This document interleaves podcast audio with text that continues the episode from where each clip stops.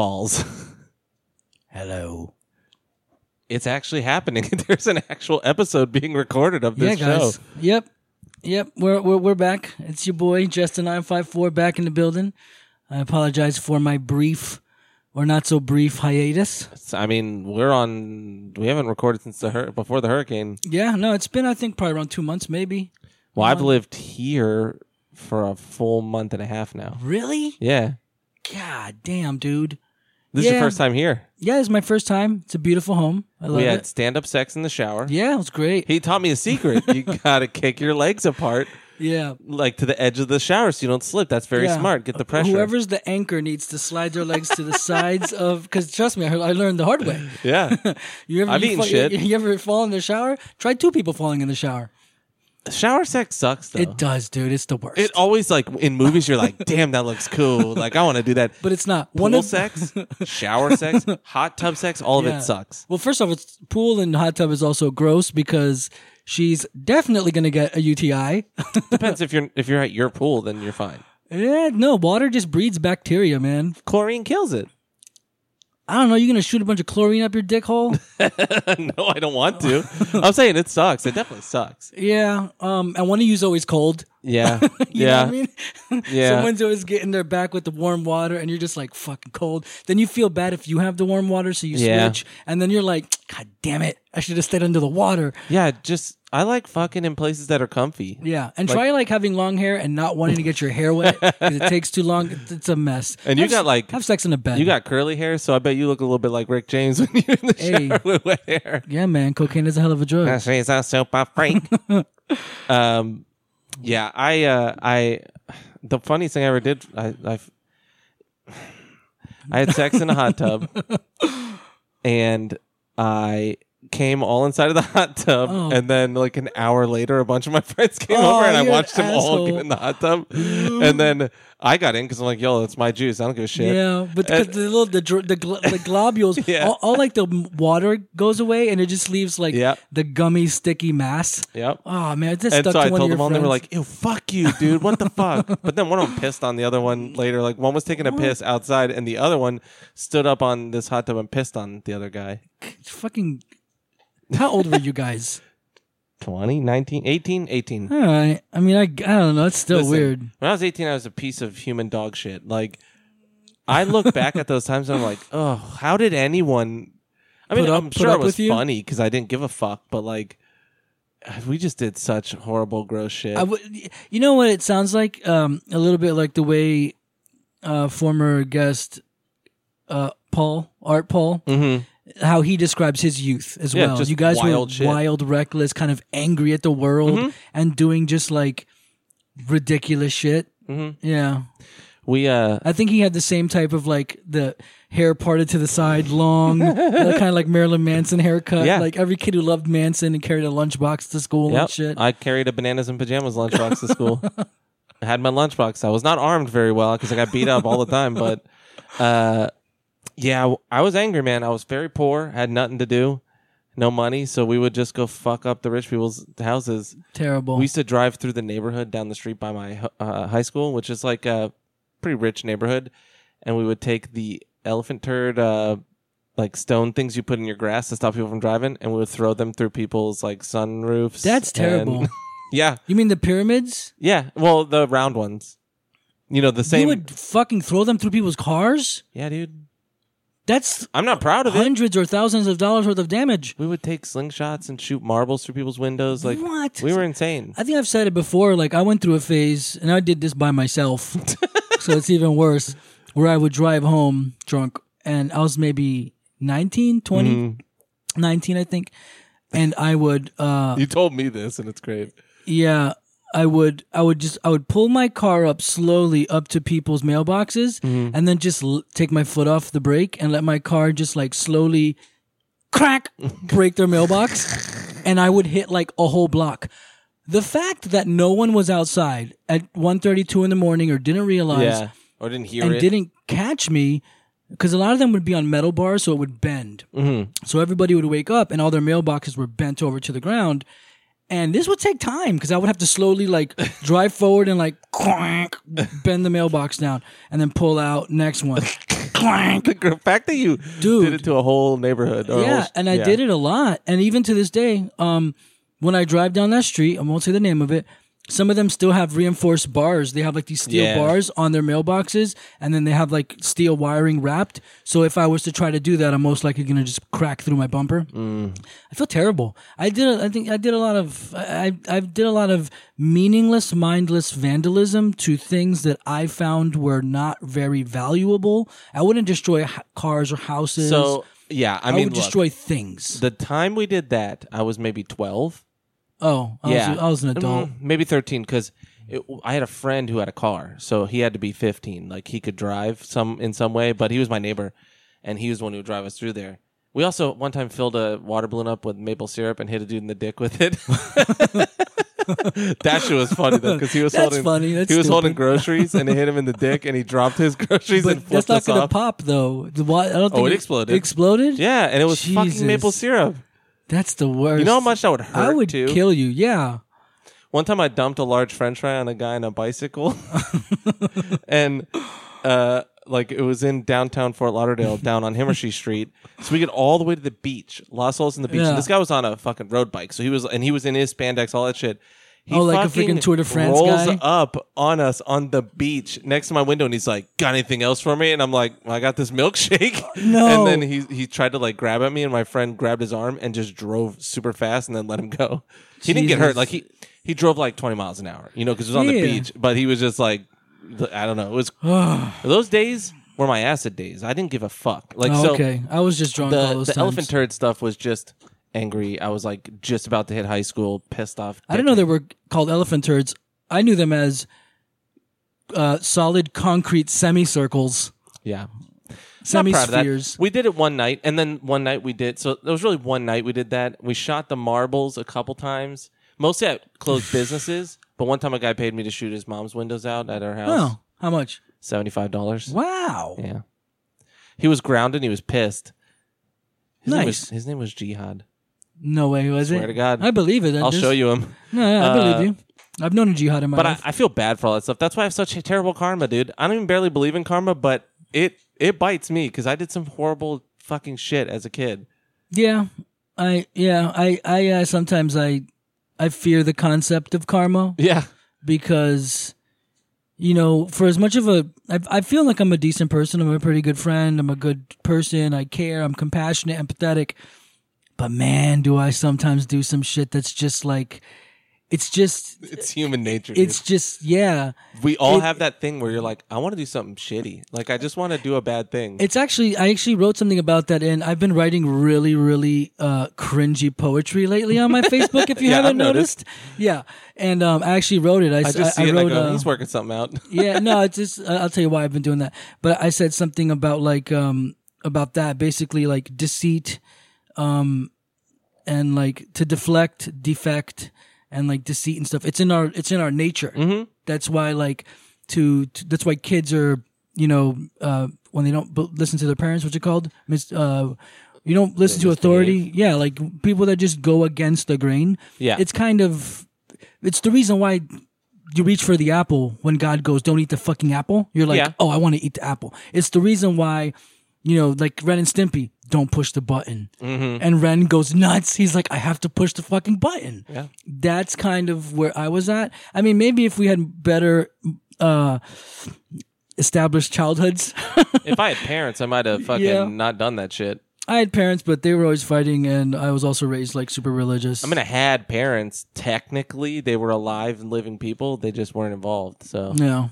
I did whatever the fuck I wanted. And that's what you get when you let a kid do whatever the fuck they want. They just do destructive shit because they don't understand the concept of property. Yeah. You don't get it. Welcome to Off the Rails, guys, where we work through our childhood trauma for your entertainment. Hey, I went to therapy. I went to therapy, too. It didn't work. I went to Aaron's therapist. He was way too nice for me. He's the best. He was not. He was cool. Yeah, he was just, I think he was just too nice for me. You wanted a more assertive. You wanted a different kind of situation. Yeah, I even told him like, be meaner to me. Like, I need you to really like bust my balls and like break into this. And he was a more like hey, man, like, let's talk. Yeah. And I need somebody to fucking... He lets you explore your feelings. And he's weird because he doesn't offer a lot. Like, he doesn't tell you, I think this comes from this. I need that. Yeah. Yeah. I would ask him, and then he would give me... Like, I would say... I just asked him straight, do you think I have issues with my mom? Because, like, my dad's dead, so I don't... I mean... But I'm like, you know, do you think she fucked me up in somewhere? I have resentment or whatever. And he's like, seems like you have a good enough relationship. I'm like, okay. I mean, we seem okay. I see her. I don't feel angry towards her, but I wonder if, you know, any of my behaviors are from that, whatever. Yeah. I mean, it was like, no, you seem fine adjusted to that. Like, you seem like you adjusted well to that. Welcome to Off the Rails, guys, where we work through our childhood trauma for your entertainment. No, I'm kidding. Sorry. If you want to be our therapist, go to facebook.com/nerds the podcast and tell us why we're bad people. If you want to see me rage at video games, I've been doing that lately. Go to twitch.tv/nerds the podcast. Instagram is nerd podcast. You can find us where you've already found us, which is nerds on both Google Play and iTunes. I am trying to get us on Spotify. I just keep forgetting. Our YouTube is nerds the podcast, and Gmail's nerds the podcast@gmail.com. We have 2 emails. Sweet. We'll go over them. Oh, also, and if you want to holler at your boy, I'm Jester954 on everything, pretty much. All of it. On PlayStation and Facebook and SoundCloud. Those are all old, but they're still pretty fun. So, yeah, go check it out. So, that was our lives up until this last couple weeks. We were just bad people doing bad things. Yeah. Ugh. No. So that's the thing about getting old, guys. Some of you are young. Finn, don't be us. Finn, you're never going to look back with regret.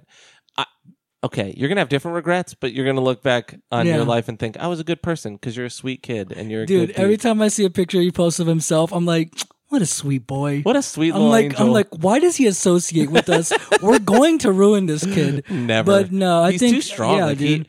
He's so nice, you think he's going to be a pushover, but he don't care. He's like nothing phases him. Yeah, I see him defend...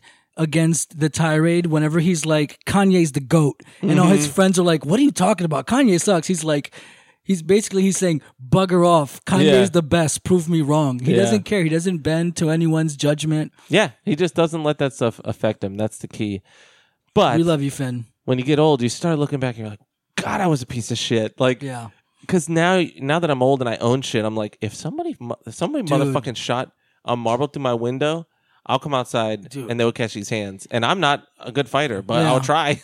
Like, you know what we used to do sometimes? We would steal chromies. Oh, yeah. Chromies are the little caps on your car tire that keep the air from leaking out. Yeah. We used to, like, collect chromies. Oh, yeah, every kid did. We would... They were like currency. You'd put them on your bike. Yeah, yeah. Or we would just use them as fucking currency, bro. Yeah. Like, some people have plastic ones, but some people got metal ones. Mm-hmm. And if somebody was to pull my chromies off my car and my tires were to leak, which they don't, they have obviously tires are designed, but still. It's because the cap protects it because there's that little button in the middle that you press. Yeah. If something pressed that, it's going to lose air. So the cap just stops that from happening, I'm sure. If somebody were to take them, I'd be so pissed because then you have to go buy them. What the fuck? I got to go spend money on this shit. And that's us, stupid little kids. Yeah. I remember doing it with a gang of kids and somebody came out and they're like, what the fuck are you doing? And all the kids scatter like roaches. And I'm there just like, oh, we're just visiting my friend. It wasn't me who did it. I went to a friend who lived like in a neighborhood with a bunch of bad kids. Yeah. That's where I learned like, oh, some kids are bad, and they do bad kid stuff like stealing chromies and where you just go up to someone's door and you knock. Yeah. That's what we call it in Florida. You knock on the door and you run, and you do it like to the same house over a period of like 45 minutes 3 times, where they like you run out and hide behind a car. Eventually, they get furious and they want to kill you, and you'll have like a grown up chasing children, and you're just thinking, what's gonna happen if he catches one of us? One time, we were skating outside of a Goodwill in Weston. There's the good, you know, I think it's still there on 84 by that movie theater. That the Egyptian one. Yes. No. The movie you said by Weston. The Paragon. It's off 84 and whatever. We're localizing. It's out in Weston, whatever. Yeah. And there's a Goodwill there where 84 Diner is. So there's a plaza there with a Goodwill. Yes. We were skating outside of there. It's called Goodwill Reception Center. Yeah, we used to call it White Walls because it's just like a bunch of white walls. They're all capped now, but back in the day, they were like these little knee-high walls, and we used to grind on them, whatever. Some dude just ran out randomly and attacked my friend Mike and just picked him up by his throat, and he spit his retainer at the guy. And then the guy let him down, and he ran away laughing, and then he threw up everywhere. Did he get his retainer back? He found it in a pile of his vomit later. Oh, gross. He put it back in his mouth. Well, yeah, because your parents are going to kick your ass if you lose your retainer. That's a couple $100, man. He also didn't have parents. Oh. His mom's the shit, but like she was very like, she's a hippie, so she didn't care about anything. Oh, okay. Dude, I had a friend. I was like 12, and he was having sex in our treehouse. His name was Stephen Pace. Was he 12? Yeah. What? He was super short. And he had a rat tail, and he stole my fucking... I had a watch that like played video games. You know, one of those like Tiger. Yeah. And he stole it from me. And he had it on. I was like, that's my fucking watch. And he was like, no, it's not. And then he got another of his friends that was bigger than me, and he was like, beat him up, dude. He said I stole his watch. And I was like, you know what, man? Keep the fucking watch, you little piece of shit. You a bitch. Steal it from me. I'm poor, but never come to my house again. Anyways, it was the rat tail. That's why he was fucking. Dude, rat tail was sexy as shit, dude. Danny from New Kids had one. Remember, he had the high top with the shaved lines in his head and the fucking rat tail. So this week, we've got some stuff to go over. I'm going to talk a little bit about Greedfall, Borderlands 3, the Wu-Tang series on Netflix, which I've been watching. I'm going to review It Chapter 2. You will be talking Blasphemous. Maybe like a half review since neither of us finished any of these games. I'm like 20-something% through it. I'm just going to talk about that. I'll talk a little bit of music, a little bit of comics, a little bit of catching up. Kind of just, I haven't been here a while, so it's kind of like just catch up for a bit. And you guys just got 15 minutes of insanity. So yeah. They know how we do. They know. Minutes of fire. But anyways, let's get into our weeks. It's been 2 months, dude. It's been it's been 8 weeks or something like that. It's been a long time. I'll just go quick. So we didn't record because the hurricane was supposed to hit us. So yeah, just so y'all know, like we got super like the broadcast news shit was like getting us terrified because it was storm. Like every time it happens, but this time for real, it wasn't that far. It was Category 5. It was pretty bad. Yeah. Pretty scary. So everybody panics, and then last minute, it's like, nah, it just literally turns directly north. Yeah, and goes by. R.I.P. Bahamas. Yeah, sorry, super that sucks. You know, I heard only like, and I don't mean only, I apologize. Well, like 30 people died. Yeah, I heard it was like 30 to 50, and that's shocking, because I would have thought thousands. They say it's low because they haven't found everybody. That's because it got super flooded houses. I mean, like, did you see the pictures? It looked like the place was an ocean. Yes, it's shit that people see that they think Florida looks like during a hurricane. So Andrew, we got hit in Homestead. They got hit really bad, but it's because construction back then wasn't the same. Yeah, we have standards since Andrew. Every house is built so that they don't implode like that. Like basically houses from like the 60s, 70s and stuff, those all stay because they're all concrete. Yeah, but then houses from like the 80s and such were built kind of shoddily. They're mostly just drywall and wood. Mm-hmm. So those houses all kind of collapsed. And Andrew is what taught them, like, go back to... Like, now when you see houses being built, it's like... It's a crazy grid structure. It's like steel bars first, and they surround that with, like, steel mesh, and then they make wood base, and then they layer in concrete. Mm. So, you know, a lot of the houses that do come up, like a lot of neighborhoods in Weston, those houses aren't really that well built. But they got underground power. Yeah. Weston is the shit. Yeah. Weston's where you want to be at.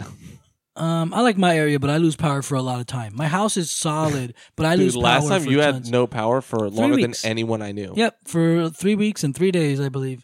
I called you once, and you were like, I'm literally just laying in a pool of my sweat in bed. You're like, I'm fully nude, sweating, and I don't know what to do. Like, I can't. Dude, all the windows in the house are open. I'm just laying in my bed, arms outstretched, just breathing heavily, and I'm just sweating. It's the worst. But my house got so hot that my I'm gonna call out one of our former hosts of anime porn. My comic book trades, the glue in the binding started melting. Mm-hmm. So all my trades, the pages started falling out. And I have some really like expensive, rare SVC Chaos, SNK versus Capcom Chaos trades. So I hit up Danielle, formerly of Anime Porn, and I'm like, yo, you have power. Can I store these over here till I get power back? And ever since then, I have never seen this person again, bro. She's always gone. No. So, lady, come back so I can get my comics. And come back and be our friend because you're our friend. I should check on her. She said she was moving back. Anyways, I saw a picture of her. She was at the cantina in Star Wars. Yeah, she went over. Larry and Nate also, whatever, their former guests and hosts. Yep. Yeah. So what else? So I've been watching Wu-Tang. I'll talk about it now because I'm not really going to review it yet. The Wu-Tang and American Saga. I told Kelsey, it is like Lifetime Channel made a Wu-Tang show. Oh, no. It's very dramatic, but the performances are really good. The dude who plays ODB is like really funny to me because ODB is my favorite Wu-Tang member. He's not the best rapper, but he's my favorite. Yeah, why? Because he's batshit crazy? Yes. And on crack the whole time? Dude, both of his solo albums are chef's kiss. Really? Delight. Dude, I just listened to the second one. I don't know. He's just too fucking nuts for me. I mean, there's one song where he just screams, "Big Baby Jesus, I can't wait! I can't wait!" At the very, very, very Sorry, end. Guys, for your... I'm just reciting the song. And I said it quickly, but I like kooky shit. Kooky crazy guy stuff. I think Jizza's probably my favorite of the rappers. Like, yeah, he's really good. Isn't he the science guy now? Yeah, I think it's Jizza. One of them has started like nationwide science programs for children that teach them like physics and science. I believe it's Jizza. Legitimate. He has like government funding. He has an entire situation where he teaches hardcore science to children. Well, they're all like super smart. Somewhat. Well, I mean, they all have ODB's niches. A cuckoo nut, but like a lot of them the reason they were awesome is like as lyricists they were. Yeah, they good. Were pretty prolific. They were very smart. They had a lot of vocabulary. You know what I mean? They just had more shit. Well, like RZA, Bobby Digital, he... I don't know how to... fuck it, I'll say it. I almost feel like he has a little bit of almost like Asperger's, like, because autism. Yeah. Because he's in some way. Because he has a strange... he has a speech impediment, and then he's kind of weird, but then he's also shows signs of like intelligence that you wouldn't expect. He's like super smart. Well, a lot of them you don't expect it because they're like, "Yo, what up, dog? I'm from the streets. I used to sell crack." And then 2 minutes later, they're like, "Yo, you ever noticed that the science experiment when this happens, the protons actually?" And you're like, "Why do you know all this hardcore physics shit?" Well, they play on that a little bit so I watched episodes 3 and 4 today. And in the third one, they have like a rap battle, and it's the first time you see them all rapping and different. You know, there are different personas before. Are the actors rapping, or are they using sound clips? Actors are rapping. Okay, that's cool. So he goes up and he has like, first of all, he brings his own beat because you know he produces. That's like, he's the fucking genius behind all of it. And the tape gets fucked up, so he starts an acapella rap, and it's all about how he was the one sperm that fertilized the egg, and he's talking about how all the these other people he watched them get ripped, all these other sperms he watched get ripped apart, all this stuff, and how the uterus is a coffin, and then he says, "But at least my dad could have wore a body bag, and my coffin would have been like a garbage can in my mom's bathroom," all this stuff, and people are just like, "That shit's nuts," and they all boo him. They're like, "What the fuck?" Because his train of thought is different, I mean? Yeah, but that sounds like that's actually like a really awesome idea for a verse. Yeah. So the thing is, I like the show. It's just it has some moments that you're like, "Come on, man!" Like, and they all helped write the show. Like, I know RZA and Ghostface, I think, are both like story by or something. When you watch the credits, you see like they executive produced and they were in it. Okay. But it's like, this is so fake sounding. Like, just the level of shit that's like, that doesn't happen in real life. You know what I mean? Like, so it's kind of like cringy. Yeah, a little bit. Like, so, exactly like you said, like a Lifetime movie. Like if Lifetime made a Wu-Tang movie. Yeah. All right. Yeah, okay. But they've always kind of been kind of cringy, though. Yeah. They're kind of like that.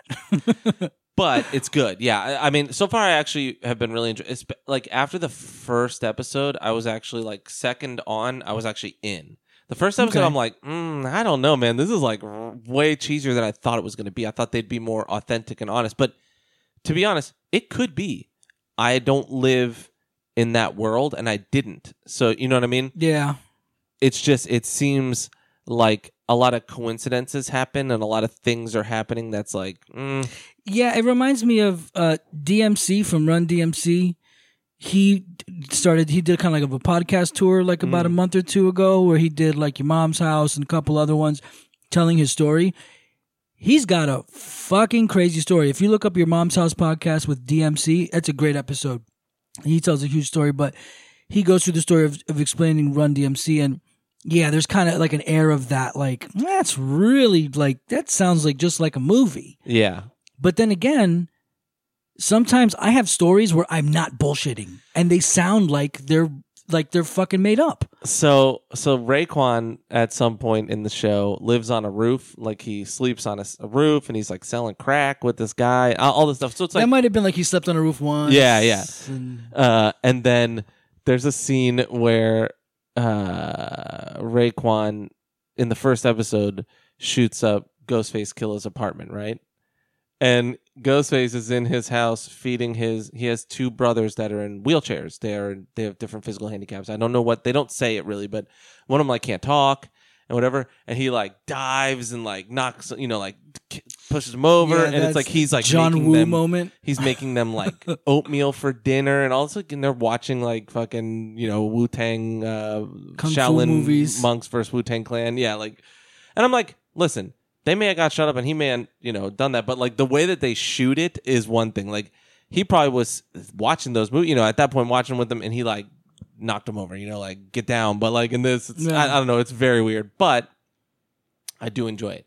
All of the performances are really good. Like, all the actors are really, really good.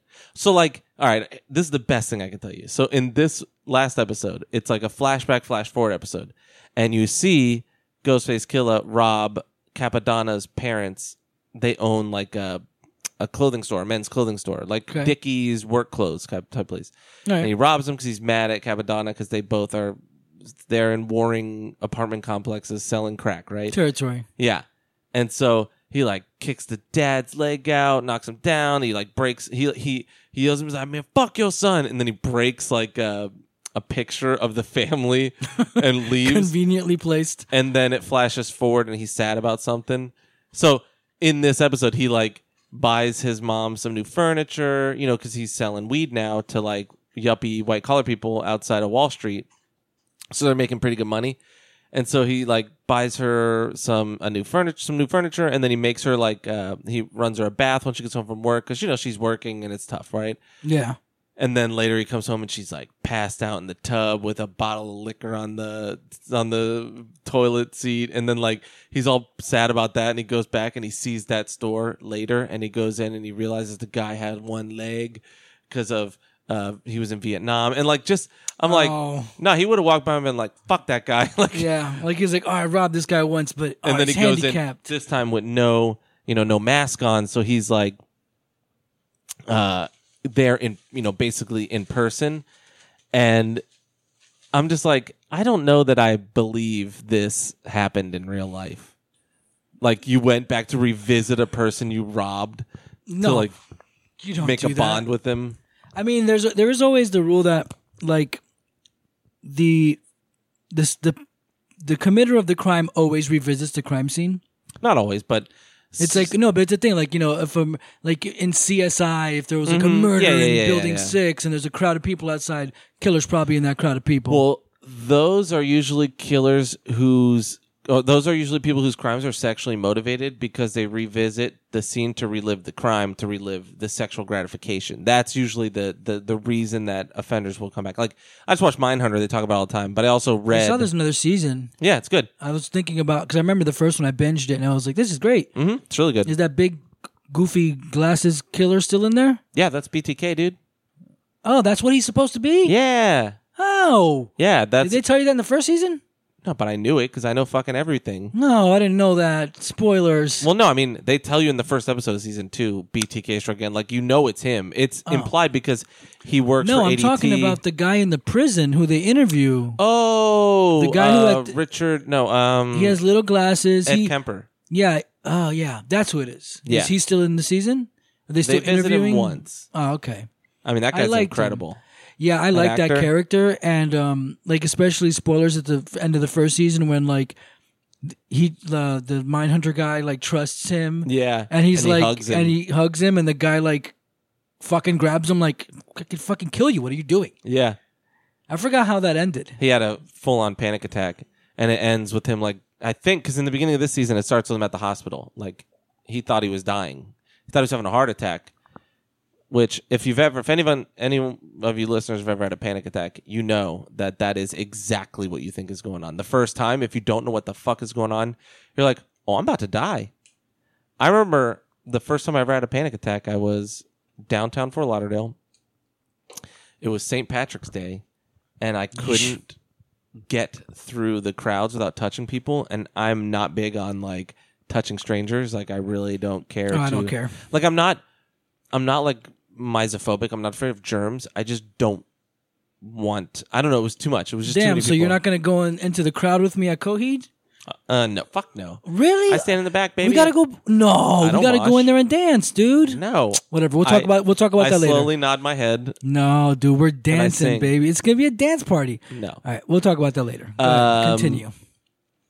I forget what I was. Oh, so I started freaking out. I couldn't see. Like, my vision started to blur. Colors started to, like, swirl together. Oh, that's a legitimate panic attack. Yeah.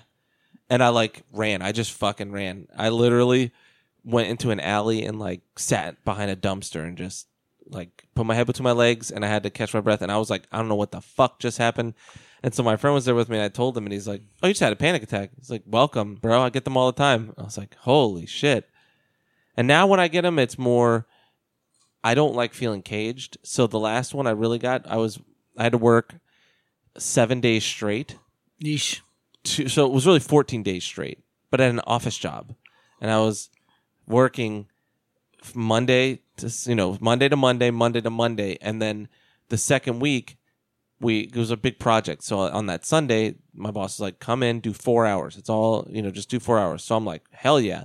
I'm going in at 7:00. And I'll get out at 11, and then I'll have a whole day. I can have my whole day off. I go to leave, and she's like, where are you going? I'm like, yeah, I did my 4 hours. And she's like, well, the project's not done. And I'm like, okay, but you said 4 hours. And she's like, no, you have to stay till it's done. And I was like, ugh. But all of you guys didn't get here till 10. Like, that's your fault. I was here from 7 till now, and I did my 4 hours. And she was like, no, but you have to stay. And I freaked out. I felt caged, like I felt trapped, and I lost it. Like that's the last like panic attack. I had to go outside and pace for like an hour, and like just try to breathe because I was like gonna freak out. Because I don't like when that shit happens, and then you're like, I need this job. I pay my bills. I can't even quit. I want to find another job. They know they got you. I had something similar last night. I don't want to talk about it because it's too soon. But yeah, I had something similar. I work.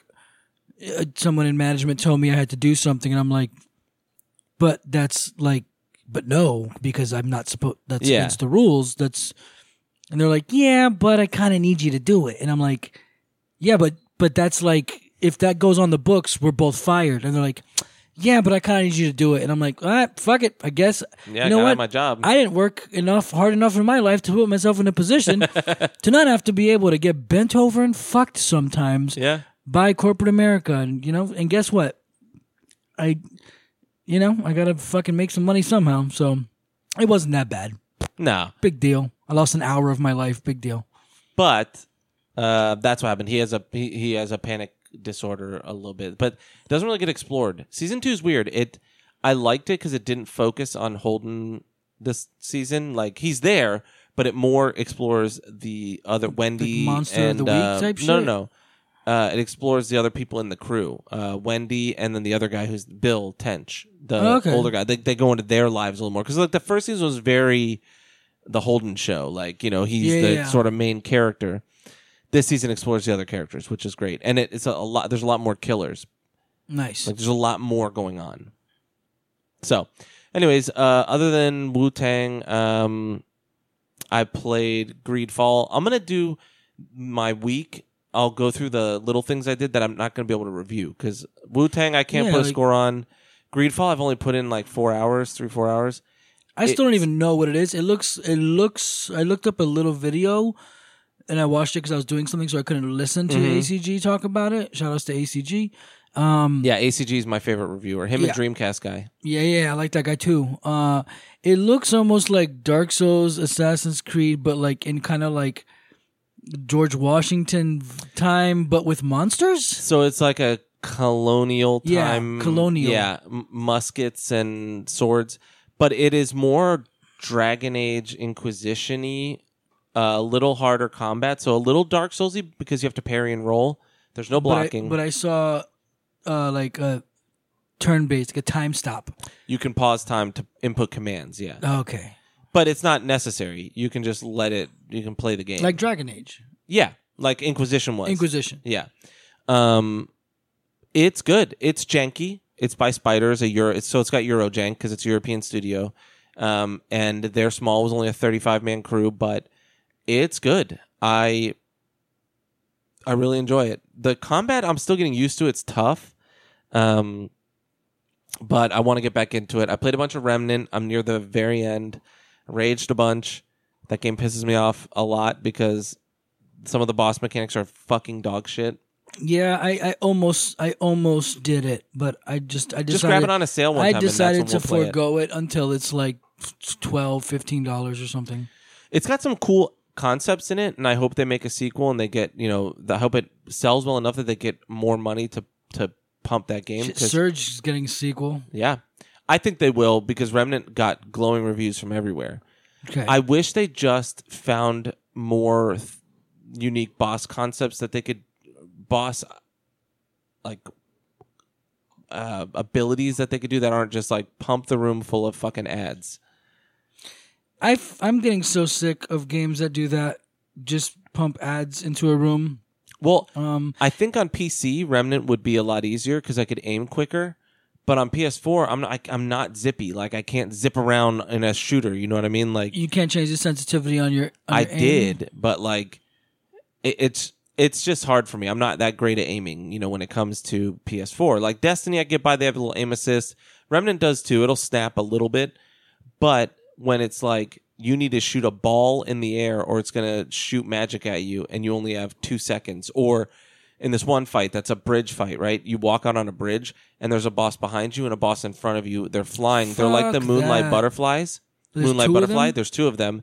And what they do is they shoot out these orbs that go up on both sides of the bridge. So the first time, it's just one guy. And then when you get his first quarter of his health down, another one comes out, right? Ugh. He does a thing. He shoots up these spheres, and they fly directly at you. There's no dodging them. They will follow you, stop, wait till you're done rolling, and hit you. You know what I mean? So and you have to shoot every single one of them out of the sky. And they're on both sides of the bridge. And the boss is swinging his sword that can hit the entire bridge. Yeah, and there's ads? Or no, those are the orbs ads. Or the ads. Okay. And so I'm not good enough. Yeah, that sounds infuriating. I'm not good enough to shoot the orbs quickly. If I was on PC, I could knock most of them out, and then I wouldn't get hit. If they get close enough, can you melee them? No. Yes. Yeah. But they would still hurt you at that point because they blow up. Yeah. And then when you get the one down and the second one comes down, the one backs away, right? Well, they do this thing where they sing, and you have to shoot both of them in their faces while they're about to sing because then they scream, and they'll take your entire life away. And if you don't DPS, like if you're solo, I don't know how you do it because they're on either side of you. You have to shoot one. It's probably a full clip. Just look up a video. Someone's done it. And then turn around and shoot the other one. I don't know how. But maybe the health on it is way less if you're alone, to hit that. But then one goes away and you're fighting the other one. It doesn't make a noise. It just flies back down. And that one then if you're not paying attention, you don't even know it's back. It shoots a ray of energy and it shoots it. Shoots it, goes down the bridge. If it hits you, it knocks you off the bridge and you die. It's fucking crazy. How close is the spawn point? Oh, it's right outside. They always have a spawn point right outside. It's great. Like they put a bonfire right in front of every boss and you lose nothing for dying. Okay, so they did a thing where they want you to keep trying. Yeah, but it's infuriating sometimes. No, I believe you. Like I'm on a boss now. The second to last boss is this ape man, he's like a baboon that is the lightning caller, and he shoots lightning and he zips around and he has ads. Well, I didn't know this, but I first beat him in co-op with someone else, and I just I joined their game and beat him, and so I got a gun that he has, right? I think I can't remember. You get one weapon, but there's a statue outside. If you shoot it and it turns, you get another weapon. So in my game, I'm like, fuck it, cool. I'll do the other weapon. When you do that. Instead of bringing in like melee guys that you can strafe backwards and like shoot and kill, he brings archers. Oh no! And so they're just shooting you, like the shots stagger you, and then he shoots lightning down and you die. It is And I want his weapon. So there's probably a specific gimmick for every boss that you need to exploit almost? There's ways like mods you can use that help you. Like I have a blink mod I can use that lets me teleport short distances, but you have to trigger it, hold it long enough to then see where the ball's going to go that you know teleport. And like there's still going to be a million guys shooting at you. Like you have to time all that. It's that tough. Blows. It's tough. But I still want to try it. It's very good in co-op. It's very fun. I still rage because the bosses are still fucking hard. It's not like Dark Souls where like most bosses in Dark Souls, if you co-op, you're like, LOL, and you just beat it up. You know, like... Kind of, a little bit.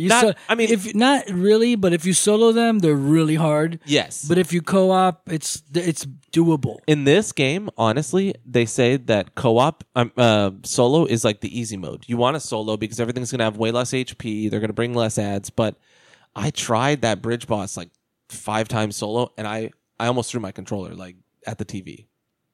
Like, you know when... Now that we're old, you have to think. You're like, oh, I'm about to break my TV. Is it worth it though? Yeah. No, for me, I'll never break the TV, but for me, it's the controller. Yeah. I gotta look at it and be like, is this moment bucks? Worth? No. Oh, is this 49. $70.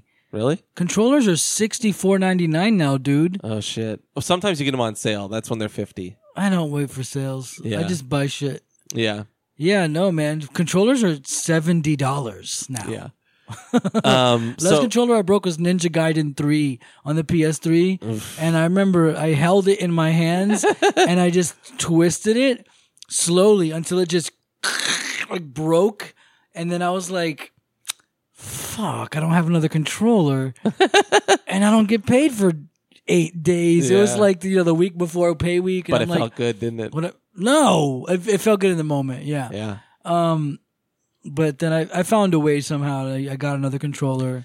If Remnant was a disc-based game, I'd let you borrow it because you can easily co-op with other people. You can just open your game and people will join, or you can join other people. I have your Skyrim. I didn't even ever put it in my PlayStation. It's because it's a bad game. I'm never gonna play it. So I've been streaming Greedfall. I'll keep streaming as I play. I'll check some of those out. It's fun. I mean, I'm still in the starter area. It's long though because I'm trying to do all the side quests before I go.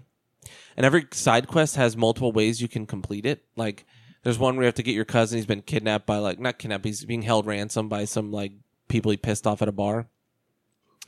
And you can, if you spec into science for your first point, you can create a little bomb and blow a wall up in their thing and then go in that way and get him. Or you can sneak in. If you have lock picking, you can sneak in this one way. No, that's cool. I went in and just threatened that he's like related to the prince, and I had because I did what's the charisma build. So I did that. So I speak well. So like I convinced him that way. But like you could then just be like, fuck you, I'll kill you, and they might be scared or they'll fight you. You know what I mean? And then you just kill them. Yeah.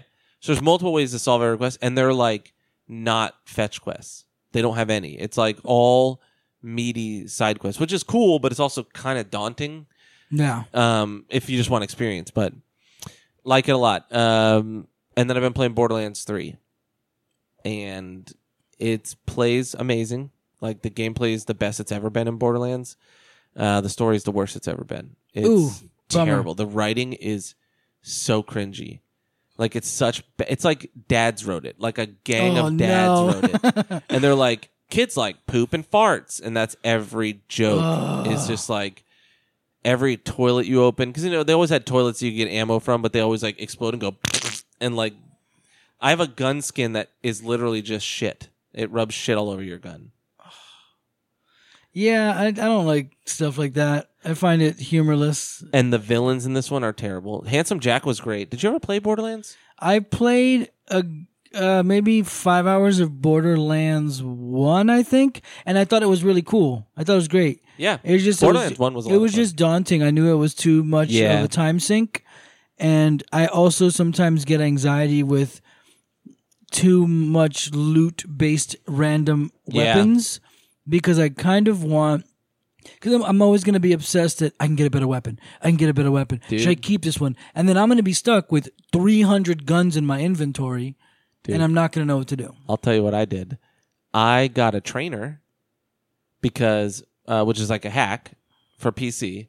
It's so easy. It's a program called WeMod. You go to WeMod, you download it, you drag your exe file into it and you can launch a game and it'll let you do things. It's all like button commands. Like one was like, so I wanted a gun, and my friend, like I had shit guns. What I realized is the character I picked was not great. Zane is not great. He's not great for damage. And I just had no DPS. I was dying a lot. And so my friend Justin was like, oh, I got this trainer. I'm just using it for speed, but you can get like golden keys, which open up these chests that just give you pretty good guns for your level. They'll give you like pinks, which are second to top tier. Yeah. So I did it. I wanted like 2 or 3. I was like, I'll get like 3 or 4 keys because Gearbox gives them out and you have to wait. They like give you a code on Twitter and it's for that. Well, I pressed the button and I thought it would be like, you know, every press you get 1 key. It gave me 1,000. It was infinite keys. Oh, and it's a toggle, turn on, turn off. So I was like, shit. So I used 3, and then I'm like, all right, never mind, and I turned it off. But then I just had 1,000 keys, so I had to give up on that character. It was one of those things where I was like, oof. It'll ruin the game. Yeah, because I sat there, and I was like, well, now I'm just going to sit here, and I, literally like 10 minutes, I just opened the box. And I'll tell you what, I got nothing good.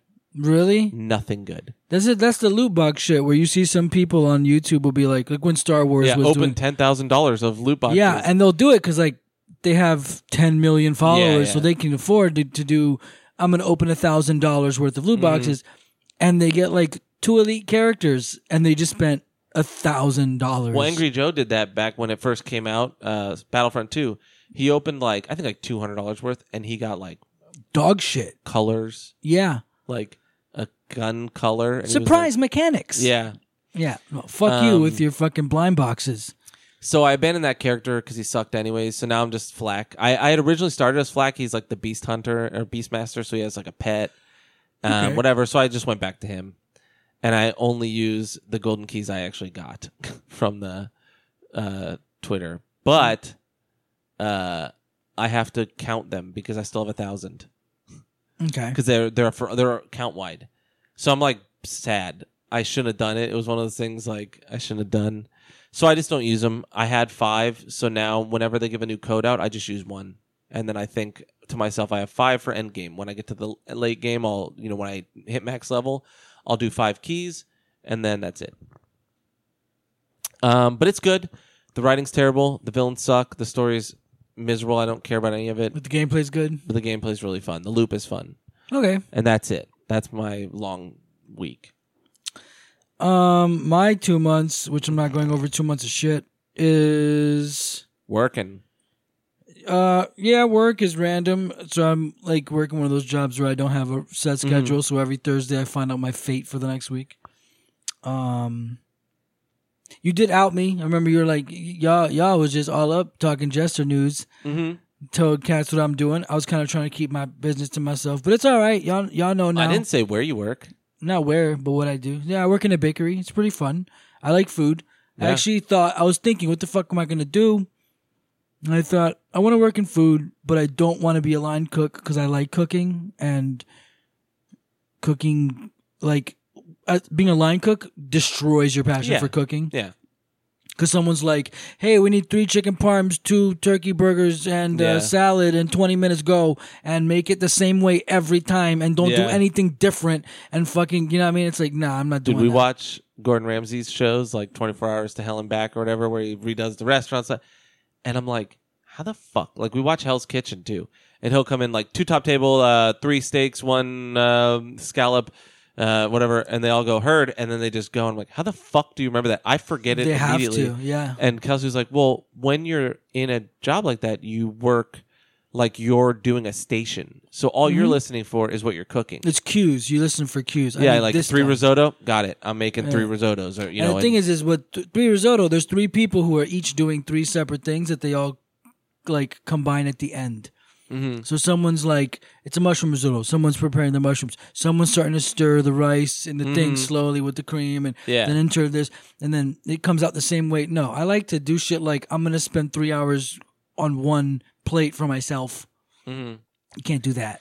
Dude. So I was basically like, well, what should I do? And I was like, let me pick a decent like grocer. Like I enjoy grocery stores. It's a strange hobby of mine. I like to fucking have a couple drinks and then go, and like I will spend like 2 hours in a grocery store looking at products, reading labels, looking at things, buying different shit, then going home, making different foods. And I was like, let me try to get a spot in one of these places, but let me get like in a department like behind where we're making shit.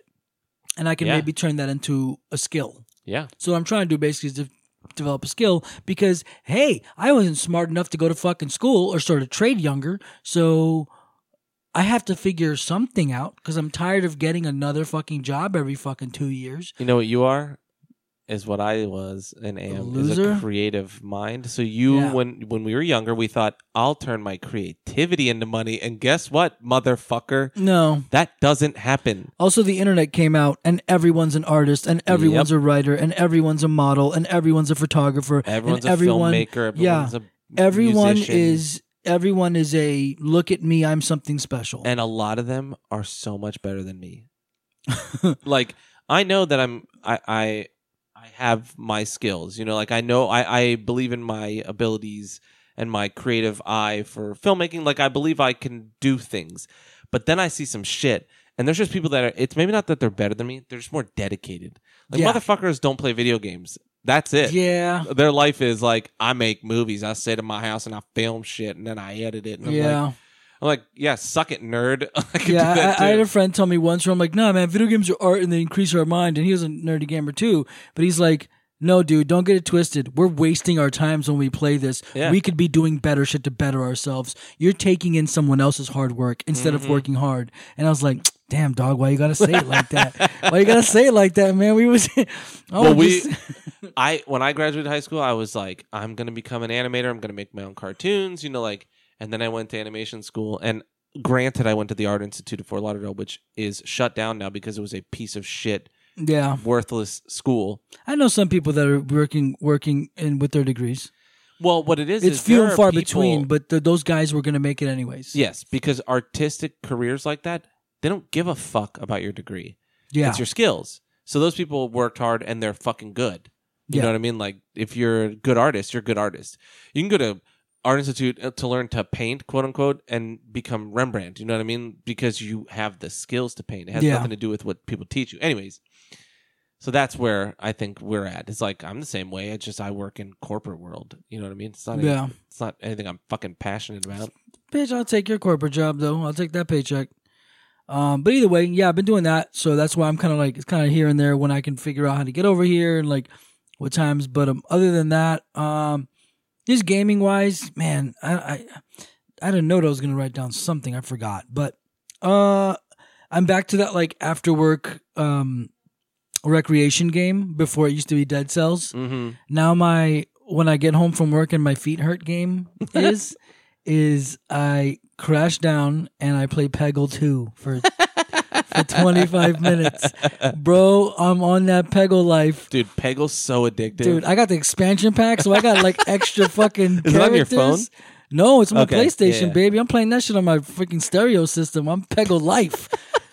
Gangster in it, dude. Peggle's the shit. But plink, plink, plink, plink. That shit gets hard, man. It's really hard. But it's so addictive because you're like, I can do it. It's like that Dark Souls thing where every time you lose, you're like, that was my fault. Yeah. I should have. And I get home late, right? And so I have to like, I can't start like, sucks, guys, I'm still at it. But I can't start drinking as early as I used to.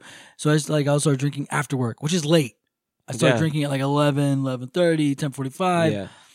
But I get home and I'm like, I got to get my round in, which is at least beat a stage. And if you beat that stage, good, get another one. Yeah, then, if you beat it quick, then obviously. But then sometimes it's like last night or the night before. I think it was last night. I was already super late. And this little ghost bitch, her stage, bro, that shit had me thinking like there's a trick to this because it was like a really tough stage. And I was just like, I wanted that drink so bad. But I was like, I have a rule. Yeah. I need to beat this stage before I can go and do me time. And so I'm enjoying that. That's fun. What would you rate Peggle 2? I mean, it's for what it is. It's, I mean, I guess it gets a, I feel really bad about this rating system. Sticking to fives and also no more halves is so difficult because I don't want to, I would have to say 3. Because even though it's great, I get a 4 or 5 of enjoyment out of it, but it's a fucking block breaker.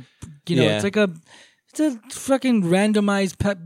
It's you know what that game is? It's a It's an algorithm someone wrote. Mm-hmm. That's all it is. Because even the red dots, they're randomized every time. So it's not like there's one perfect spot you can find. It's an algorithm someone wrote. I think the concept and the execution, everything is a 5. But overall, man, it's a 3. I got it on sale with the expansion pack for $7. Oh, normally, that's not bad. It'll normally cost you like $25 for all of that. So if you see Peggle 2 on sale, you don't even need the expansions. If you see Peggle 2 on sale for less than $8, buy it. Especially if you have kids too, it's actually pretty good at teaching them cognitive awareness of like physics and shit. Hand-eye is probably pretty good. Yeah, too. It's pretty neat, you know. Other than that, I was playing like a couple of wrestling games that I enjoy, WWE 2K19. And then also Fire Pro Wrestling World, which is a wonderful, wonderful wrestling simulator. That was free recently, right? No. Hell no. That game is still $50 retail. No wrestling games are free, dog. No. I mean, I thought it was a PlayStation Game of the Month or something. It was probably on a sale. Maybe. It was a sale. It was a sale. Because I was going to tell you, it was this weekend. I saw it. It was on sale. Oh, I'm up on it, baby. Every day I get home, I turn my PlayStation Network on. I go to the PlayStation Store, and I go in there and peruse. I'm all about retail therapy and freaking supporting the PlayStation platform. Tuesdays, I'm like, boom, bada boom. I wait till 6 p.m. Eastern time for the store to fully update, and I check all the new sales. I check everything. I'm up there. I never do. I'm always on it. Always, always, always. So I was playing those. Recently got Blasphemous. Dope. We'll talk about it in a minute. I did reserve and order my physical copy from Limited Run Games of River City Girls. Mm-hmm. So I'm very excited. It's been really hard to not just buy it online. Yeah, because digital's out already, right? Because digital's been out for like 2 weeks. Mm-hmm. But the problem is I bought it 2 weeks ago, but it doesn't come out till either the end of September or the beginning of October. Yeah. So I'm guessing end of October, because nothing ever comes out on time because everyone's an asshole. And I really want to play it. I hear it's great. I hear the writing is really bad. Really? Yeah, I hear the writing's really, really bad. And it's funny. It's like, it's current year, 2019. Things are changing. So it's basically the boyfriends get kidnapped and the girlfriends save them instead of the old trope of girlfriends kidnap, boyfriends save them. Cool. I don't give a fuck. I think the two characters look awesome. They look really cool and fun. I'm not sure if you saw the trailer. The way the bosses are introduced is with a fully animated dope intro. The soundtrack is apparently amazing. The physical copy comes with a 2-disc soundtrack. That's awesome. So I'm looking forward to that. So that's going to come in, and I'm very excited for that to happen. Other than that, gaming-wise, I mean, man, I downloaded Surge again. I haven't even started it. Yeah, because that was free last month. It was free last month, and I heard the sequel's coming out. And I think we probably gave it, because I remember, like, you really hated it, and I kind of hated it. But I think it might not be as bad. I didn't mind the combat, per se. I just didn't care. Like, the world was... Yeah, it's kind of drab. Like, I was also confused in the menus. Yeah. It's confused as fuck. Like, how do I upgrade this? Like, yeah, and I didn't care about the gear. Like, it's not like... Yeah, because it's all ugly. Yeah, it was like a Soulsborne where you're like, I want that dope-ass sword, and I want to hit someone with it and see. But everything looks like trash. Yeah, it looks like it is scrap metal that you stuck to your stupid mech or your, like, frame. Street Fighter V did have the release of E-Honda... Poison and sorry homegirl, I forgot your name. Lucinda or Lucille or I think it's I can't remember. You said it's a girl from Final Fight 3. She's a police officer. And I didn't pick it up yet because I've been watching some stuff and it looks great, whatever. I just realized that like man, I still have not really ever gotten into Street Fighter 5. Yeah. Just never happened. Honda looks beautiful. I love him. I'm going to buy it. I'm going to pick up. Because I have everything else. I just don't have that new pack. I just don't really feel like it. But it's like you buy it all to not play it. I mean, you might fuck around with Honda. I have spent so much money on that fucking game, and I don't play it. I've bought every season. I've bought multiple costume packs. I've bought stages. I've bought colors. And I was like, oh, it's Honda time. And I was like, but I'm not going to play this shit. I'm just not going to play it. So, I don't know. Other than that, all this stuff is pretty much... I found a show on Netflix that I'm kind of digging. It's getting heavily rotated in the advertising, so you probably already know. Picked up some comics, and there's some music stuff. What show on Netflix? So let's go through that one. Then I'll do comics and music. It's called Mary Ann. No. So it's got a really great teaser, spooky teaser that actually kind of steals the idea. Oh, it's a horror show. Yeah, it steals the idea from the thing where when the mom or dad comes in the room and the little girl's like, "There's a monster under my bed," and then they look under the bed and it's their daughter, and they mm-hmm. go and the same little kid goes, "There's something in my bed." Mm-hmm. But it's a different. They kind of steal that idea and do something different with it in the little teaser. Do you watch it with the subtitles or dub? I watch it dubbed because it's French, I think. Mm-hmm. It's a different language, somewhere in fucking Europe. But the dubs are really well done. It looks like they put the funding into it being dubbed, realizing people are going to want to watch it in English. Mm-hmm. And so the dub's really good. It's good. It's one of the best spooky shows, scary shows I've seen that's actually kind of scary. You're the second person this week I've heard this from.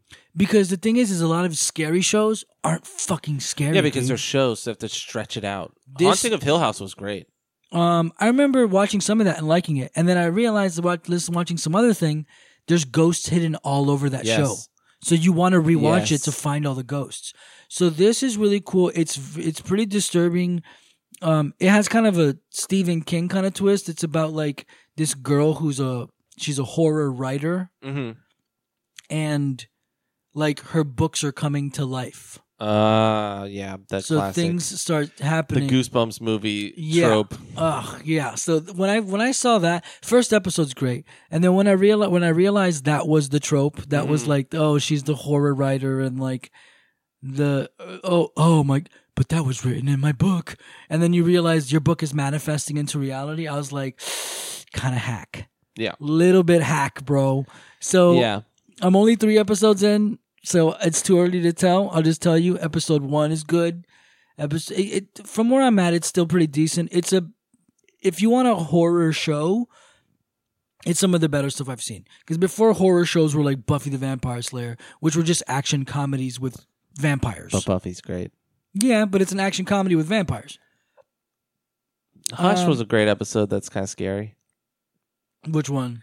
It's one where no one can talk, and there's these like Nosferatu-looking dudes that steal your words. Okay, maybe. I feel you. Listen, Buffy's not scary, for sure, but it's a great show. Word. Finn probably wasn't even born when it was on. Actually, definitely not, because it started in like 96, 97. Yeah. Man. Buffy's still great. When it was the HD was still on Netflix, it was I rewatched the whole series like twice. Nice. Other thing is, I'll just talk a little comics and then my music recommendations. Comics.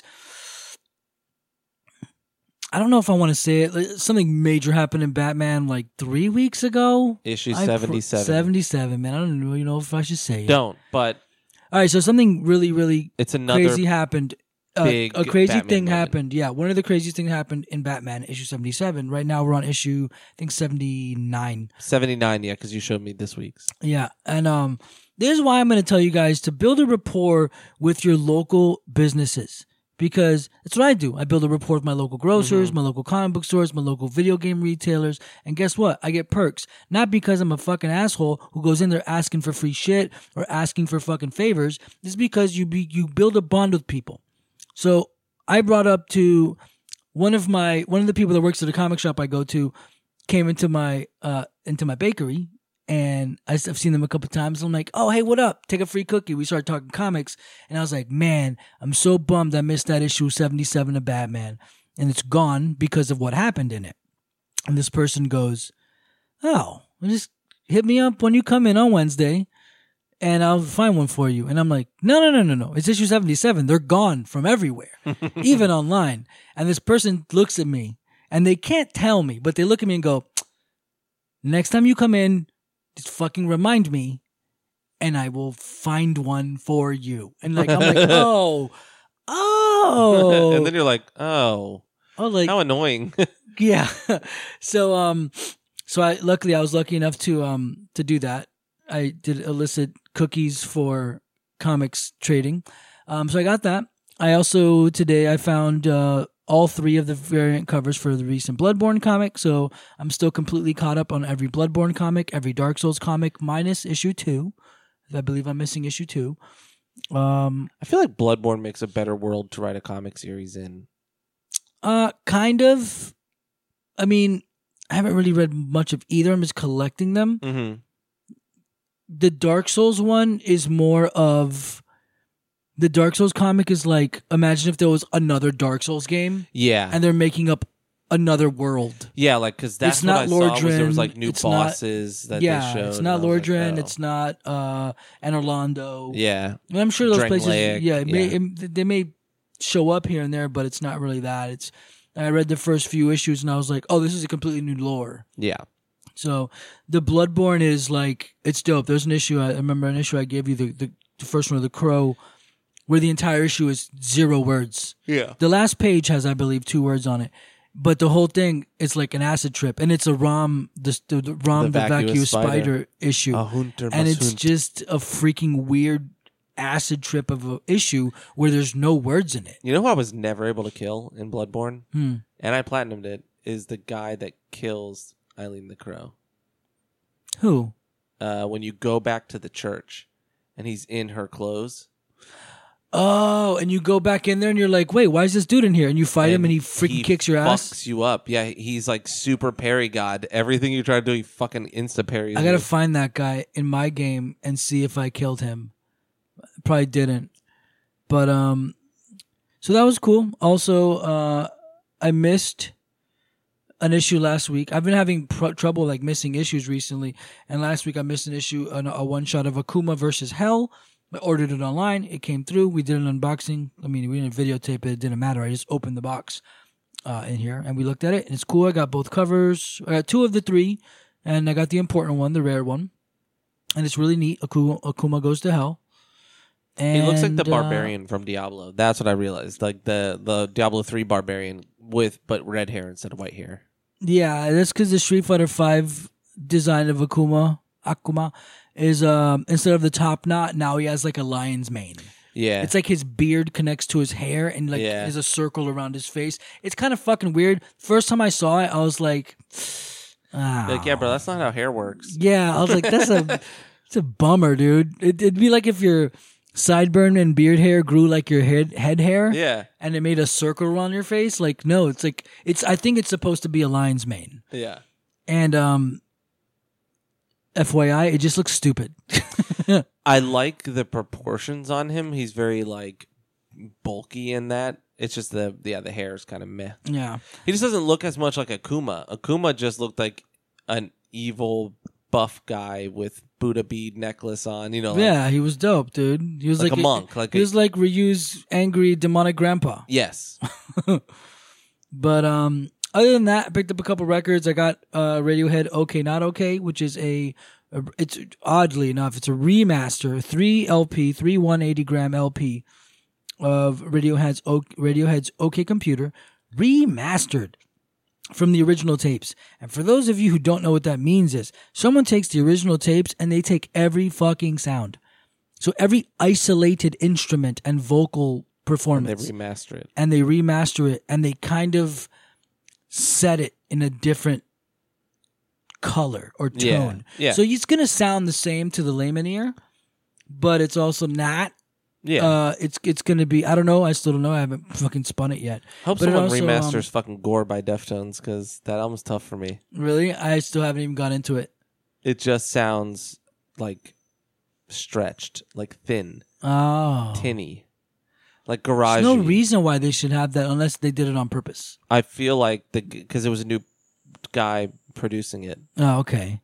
And I think he decided that's the sound he wanted, and I'm like, Yeah, and OK Not OK is basically the original OK Computer along with all 8 B-sides. OK Computer is a perfect album, by the way. Yeah, that's like the best album in the world. You know, I mean, so I have battles with comparing it to sometimes The Bends, but OK Computer beats it, and then sometimes I put Bone Thugs East 1999 Eternal in front of it, but OK Computer is the greatest album of all time, in my opinion. It's up there. It's up there. You know, it's in that fog. There's probably 20 albums that all vie for first place. Yeah, they're all above the clouds, and we can't tell where they stand. Yeah, and it brings also 8 B-sides that have been heard, and 3 unreleased Radiohead songs. That's really exciting. 3 songs I've never heard before.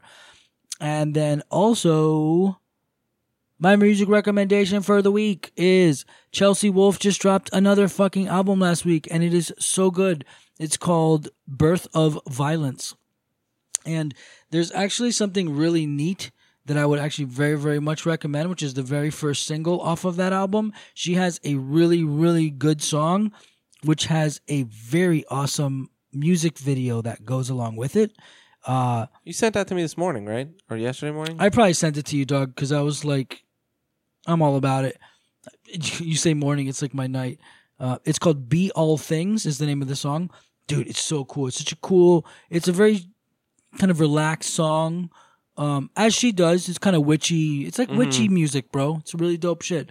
She's got a great video. She's beautiful. She's so beautiful. She's wonderful. So she dropped an album. It's great. You ever get mad when someone is an insanely good musician, but they're also super attractive, and you're like, bro, what the fuck? I get mad all the time about that kind of shit, yeah. You're like, how dare you have all of it? Yeah. I just get mad sometimes when I see somebody so pretty. I'm like, you're so pretty, it hurts my feelings. Yeah. Yeah, I tell my sometimes I say that to my buddies. I'll be like, "I used to look at her. She's so pretty. I'm sad." But other than that, last thing was, oh yeah, my bad that I've been writing really kind of cringy, douchey poetry on Facebook recently. I personally like it. It's just that I find needs to express myself. It's not that I'm going through something. Why did you take a picture of your hand? That was a goof. Oh, so I had done. I didn't. I. For those who know, on my Instagram, I post records and I write reviews. And then one night, I was like, man, I haven't put a post up in a while. And I was like, I'm just going to take a picture of my hand and put, this is my hand. And I'm like... So it's an empty hand that normally would be holding a record for the picture, right? No, I don't hold the records. Oh, no. The records, I propped them up on a... Don't you look at my goddamn... Yes. No, I'm just saying, like, what is the concept? It was just, this is my hand. Everyone in the world was like... I just wrote, why though? Yeah, I remember Senya was like... Yeah, but we were all like, but why? Yeah. And I was like, trying to keep y'all niggas guessing. Oh, sorry. Just trying to keep y'all guessing. But I thought of deleting it, but I was like, no, it's fine. Because, you know, what's funny is, it makes me realize when I post stuff and nobody says anything or people, you know, sometimes you realize, no, they see it. Yeah, everybody sees it. That one brought people out that I'm like, look at you. You do see my post. Because people were like, but why though? Why is there a picture of your hand? Yeah. And I was like, I don't know, just because. But you didn't answer. The thing is, what it proved to me is you can literally make everyone think something has meaning that has no meaning. You know what I mean? By just being vague. If anything, the reason why is probably because on the inside of my hand, I had a cut on one of my fingers, and I probably wanted to show off the cut on my finger. I don't know. Like, it was just a picture of my fucking hand. But this is my hand. But yeah, it's not that I've been working through something. It's just that kind of like, it's forcing myself to, I used to write poetry in like rhyme format. Mm-hmm. And I told myself, like, all right, try to write some stuff, put some ideas out. So I'll just literally, like last night, my whole concept was sin. Bitch, I didn't think about nothing. I wrote the word sin down real quick and then I just blabbed and just wrote all that. I didn't sit there thinking about it. I just wrote it. And I realized, oh, when I do semi-pseudo poetry now, I don't do rhyme structure anymore, and it's just fun for me. I'm not ashamed of it. I think it's decent writing. I like to write and say words, and you gotta express yourself. And yeah, it's like, also screw off. I have a date with like this really pretty girl. I have like a cemetery date on Friday, and me and this girl are gonna go like take offerings to like the dead to the cemetery. That, you know, that dope cemetery that's by where I used to live downtown, where the Huizingas are buried. Yeah, yeah. I used to eat mushrooms and go there. Yeah, we're gonna go there and like take like some oil and bread and like. It's like the only cemetery with mausoleums around us. Yeah, they have little ziggurats and shit. Mm-hmm. It's fucking weird. So we're gonna go there and just like, she's like a cool hippie girl. We're gonna go and like sit and like offer some like bread and oils and shit, and then like you sit there and you think and you meditate and you talk for a bit, and then you eat some, and then you go over to the fucking 50 giant iguanas that are always hanging out, throw them some, leave some for the birds, and you hang out and have a cemetery date. That's not normal. You guys don't go on cemetery dates? No. It's an afternoon date because cemeteries close at nighttime, because if not, people would fuck in them all day. But it is true. That's why they close cemeteries down, because people love the fucking cemeteries. My friend fucked in a cemetery because he got locked out of the hotel room. Word. But yeah, no. My cringy fucking Facebook porch landed me a fucking cemetery date, so y'all can eat my dick on that one. Hold my dick. Hold my dick while I go on this cemetery date because of my cringy poetry. Then that's my... I give your poetry 5 dicks. That's my time. Thank you for listening. All right, before we do the topics, I'll go into the news. There's a couple of things I just want to get out of the way. Some are relevant to us. Wait, should I get blasphemous out of the way now, or should we... No, we'll do it right after this. We'll do the reviews. Okay, sorry for interrupting. No, it's fine. So in news, Nioh 2 is getting an open beta test from November 1st through the 10th, seemingly only on PSN. But yeah, because we're the only ones that matter. Yeah. By the way, everyone, remember Street Fighter V is still only a PlayStation exclusive. That Jesse doesn't play. Yeah, I don't play it. I have it. I boot it up sometimes. I boot it up and I listen to the main menu music and I get emotional because I like the song. Yeah. And then I'm like, totally not going to play this though. And scene. yeah, pretty much. And Peggle 2. But I'm excited. Nioh 1 was actually a good game. Once I realized, after the one butterfly chick, I hated her so much. The curse. Bro, after you play Sekiro, you realize Nioh wasn't that bad. Yeah, Nioh was the real Samurai Souls. Yeah. Fuck Sekiro. I'm just going to put a piece of masking tape over Nioh and just write Sekiro on that. Just so I don't feel like a piece of shit. And also, as we go forward, I'm still hearing more and more people. Same thing happened to Willie and Pat from Super. Oh, really? Castle Super Beast. Games. They gave up on them too. They gave up on it too. They talked about it. They play platinum games. Those guys love hard character action. I actually wanted to bring up the fact that I'm debating legitimately buying a Switch for Astral Chain. The new platinum game. I hear it's crazy good. It's got flaws, but I hear it's really, really good.